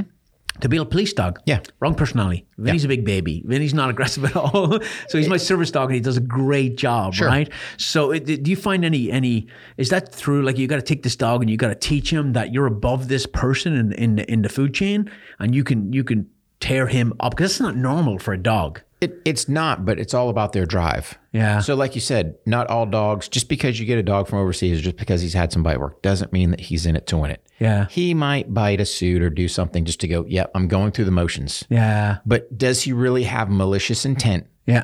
in his heart? Yeah. And uh, I'll use a prime example. So, when you look at Duco, he was my um, my combat assault dog I recently lost. So, you you retired him from the I military did. and everything. We, we retired. We How retired many the same missions you do with him? Uh, pff, uh, we did deployment, so I don't know. Yeah, It- it yeah. wasn't like wasn't like a tally, yeah, yeah, you know, yeah, tally yeah. tick. But to watch that dog, right? Here's the beauty with him: very social, be around Yeah. the guys, hang out. We say he could almost be a pet, you know. Yeah. But then you turn around and release him, Yeah. and he is a absolute beast. Yeah. But just to watch him flick that switch, Yeah. And to me, it's like if I could sit there and duplicate that dog, I would. Yeah. I'd, I'd have a thousand of them Yeah. because he just had that ability to flick that switch. Yep, I'll bring it. No fear, crushing people like nobody's business. It's like, all right, hey, we're done. Yep. Okay, cool. Yeah. Hey, Dad, what do we Yeah, got for snacks? yeah, yeah, you know, yeah, we gotta no, go throw the ball. yeah. What's up? Yeah, yeah, that's So- funny. Yeah, um, the uh, he was a Mal, right? Dutch Shepherd. Dutch Shepherd. Yeah, What's my- the best breed for that? Is Dutch? I'm gonna say Dutch. Really? Because uh, I'm gonna. Now I had a Mally. Yeah. So my first, I lost my first dog, Marco, um, and Duco was his was my replacement for him. Okay. Marco was a, a Mally. Mm-hmm. Um, but after having you know a Dutchie, I'm gonna I'm gonna lean to the Dutchies. What's the difference? So it's just really when you look at obviously different breeds, Yeah. right? Still have the same drive, the same everything else. Um, most of your Malleys are are kind of a um, a smaller hair type dog. Malleys can run. Um, usually they can get down a little bit less in weight, so you might have anywhere 50, 60 pounds. Yeah. Um, Duco pretty much ran at his prime fighting weight. He was about 60, 62. So they're a little bit bigger stature. But again, Dutchies have this reputation. They can kind of be, um, let's just say bipolar sometimes, you know? So, but like I said, with me, I got, I got one that was, he was just spot on. He was very much social one time when he has to be. And then when it was time to do work, he would just bring the gas like nobody's business. That's crazy. Yeah. So, Uh, but you lost him recently, right? I. Cancer. Yeah. Yeah. cancer, that- cancer got him in uh, January or uh, January, July 5th. Is it is it hard to retire those dogs? Is it like because I'm sure a long time ago it was frowned upon because they're they're you, you couldn't, right? Yeah, so yeah. you got to think um, prior to 2000, if once a dog got done his military career, they just euthanized them. yeah. So Congress passed a law in 2000. They were no longer going to euthanize military working dogs Yeah. because we left over 4,000 dogs in Vietnam. Yeah, I Excess equipment, just Horrible. Horrible. Yeah. You know? Yeah. Um, so Congress passes, hey, we're going to allow these guys to be retired. Mm-hmm. Now, here's the thing. Looking at Marco, so who he was my um, first dog I had. He was my Mal. He was a very edgy dog. Mm. I told myself when I first got him, I said, "Oh yeah, we'll retire this guy." Mm. Probably would have been a bad call. Yeah. You know, would not have been the right dog. So, Yeah. can you sit there and go, "Hey, are all dogs cut out to be retired and then go to the house?" Probably not Yeah. you know, there's been plenty that have retired and then moved on to like, you know, police agency or something like that. Mm. Yeah. Do do uh, Mal's like uh, something I noticed about Vinny is he runs hot, man. Like the like Vinny's very calm in the house. He's been very- well trained. He has an off switch, which is I can't imagine having a Mal with no off switch. It'd Yeah. be insane, right? But um, but I take him out. He uh, he's so fired up. He runs hot, like he overheats. It, it seems like he overheats. Like when he's, chasing the ball, you don't notice when you stop. It's like, like like he's just burned out almost. You know? But that's that's their their drive, man. Yeah. That's that ball drive. Yeah. And, and you got to look at these dogs too, right? So your average, if you want to say vet, would look at these dogs. Like, oh man, they're running hot, or they're Yeah. it- they're not. You got to kind of know your dog. Yeah. And that's the thing is you can have some generalities. Go, hey, here's their temperature, respiration, stuff like that. Mm-hmm. But hey, man, he may just like you said run hot because that's the way he is, or that's his regular operating temperature. So Yeah. Do you yeah. ever do you ever do? Uh, I don't even know if you you you've you've probably thought of it. But do you ever do uh, when you're running with police? Do you ever do like uh, any kind of first aid with the dog? Like if the dog gets shot or anything Mm-hmm. like that? Do, do you ever go into that area? Somebody said that to me before. We should run a course for like dog first aid Mm-hmm. type of thing for police units where a dog gets hurt. Yeah. so Um, here's the thing: I can do med stuff, Mm-hmm. But again, the world I used to live in, Yeah. right? Your 18 Delta was kind of your SME. Yeah, yeah. Can yeah. I teach you? Can I talk that? Yep. I can give you the the generics. Hey, here's you know trauma stuff. Mm-hmm. But I'd prefer that 18 Delta Yeah, just just to have their two cents. yeah, yeah. Uh, here's the thing: if you can do, you know, human first aid, patch you, holes. Yeah, you patch can, holes. you can patch, do yeah. you can do canine first aid. yeah. The The- the hardest thing I will say with the canine, right, is when it comes to tourniquet application yeah. Because Yeah. because they don't have perfectly cylindrical Yeah. limbs. Yeah. Uh, that's really your only. I, I remember talking to uh, Brian Edwards, who was Regiment CSM, Mm-hmm. and he was talking about like down range, everybody wanted the MAL, everybody wanted the attack, the multi-purpose canine. Mm-hmm. But the the lab, the Snoopy who just does sniffing Mm-hmm. is better at that one thing, right? And uh, when when you teach a dog multiple disciplines, there, there's a little bit of give and take there, right? There is. Yeah. You know, here's the thing. So our dogs were dual purpose. Yep. We still focused on detection because that's an important piece as well. Yeah. So depending on not so much in Afghanistan because you're pretty much flying right there and doing your business, but over in Iraq, Mm-hmm. Yeah. Mm-hmm. if you're doing an offset, the dog's going to be out there in front. Or flexing from one target to another. you yeah. know, get him out front, Yeah. and hey, just make sure this route's clear. Yeah. So we did put time and effort into detection, Mm. but again, their main drive or what's their satisfaction isn't so much finding that bomb and sitting there going, "Hey, man, here's Yeah, your ball. check it out." Great, great job, buddy." Which, oh, by the way, you're not getting paid overseas because it's like, "Hey, I see you starting to indicate." Whoop, I'm not going to let them finish. Yeah. I'm going to call them off, mark it. Hey, EOD, go check that out. You got something over there, and let Yeah. them deal with it. Yeah. Last thing I need to do is sit there and try to chuck him a ball, right? Then he misses, goes over there, kicks a trip, whatever. Yeah. Don't, don't need the headache. Yeah. Um, yeah, there's pros and cons, but I still I believe that our dogs were were just as well up there. Yeah, they wanted to sit there and bite. Yeah. But we did that much detection work with them, and trust me, I've had you know finds on target uh, of explosives and stuff like that. So yeah, Yeah. Yeah. Um, that's awesome. Uh, all right. So where can people find you? Warhog Tactical. Warhog two G's W A R H O G G dot com. Okay. So here's the thing: I'm driving everyone to the website because from there you can find all my social platforms. Okay. If you want to find us on any social, um, oh, Facebook, IG, Twitter, YouTube, Yeah. Warhog, just type in Warhog Tactical, and it's all there. and you do you do uh, tactical training, but you, you do you do dog stuff for military LEO, but Mm-hmm. you do we do other stuff for civilian um, application, right? Pistol carbine stuff like Yep. that. Yep. And uh, the uh, I know you're going out to, to Utah to do some stuff with Mike soon, so uh, that that'll be really cool. Mm-hmm. Yep. But uh, yeah, that's awesome, man. I enjoyed the conversation. Yeah, buddy, Yeah, always good. it's cool. And we'll, we'll have to circle back with you and get you on on the Range podcast. So that's my podcast that I'm a co-host on. Oh, Okay. Yeah. Yeah. So yeah, yeah. we'll get you Um, on, get you on that. Yeah, I'm not much of a podcast guest. I'm kind of boring. You know? Oh, All right, brother. Hey, thanks for being here. Thanks, I appreciate it. That was a good conversation. Yeah, buddy. Thanks for tuning in. Until next time, stay alert, stay alive.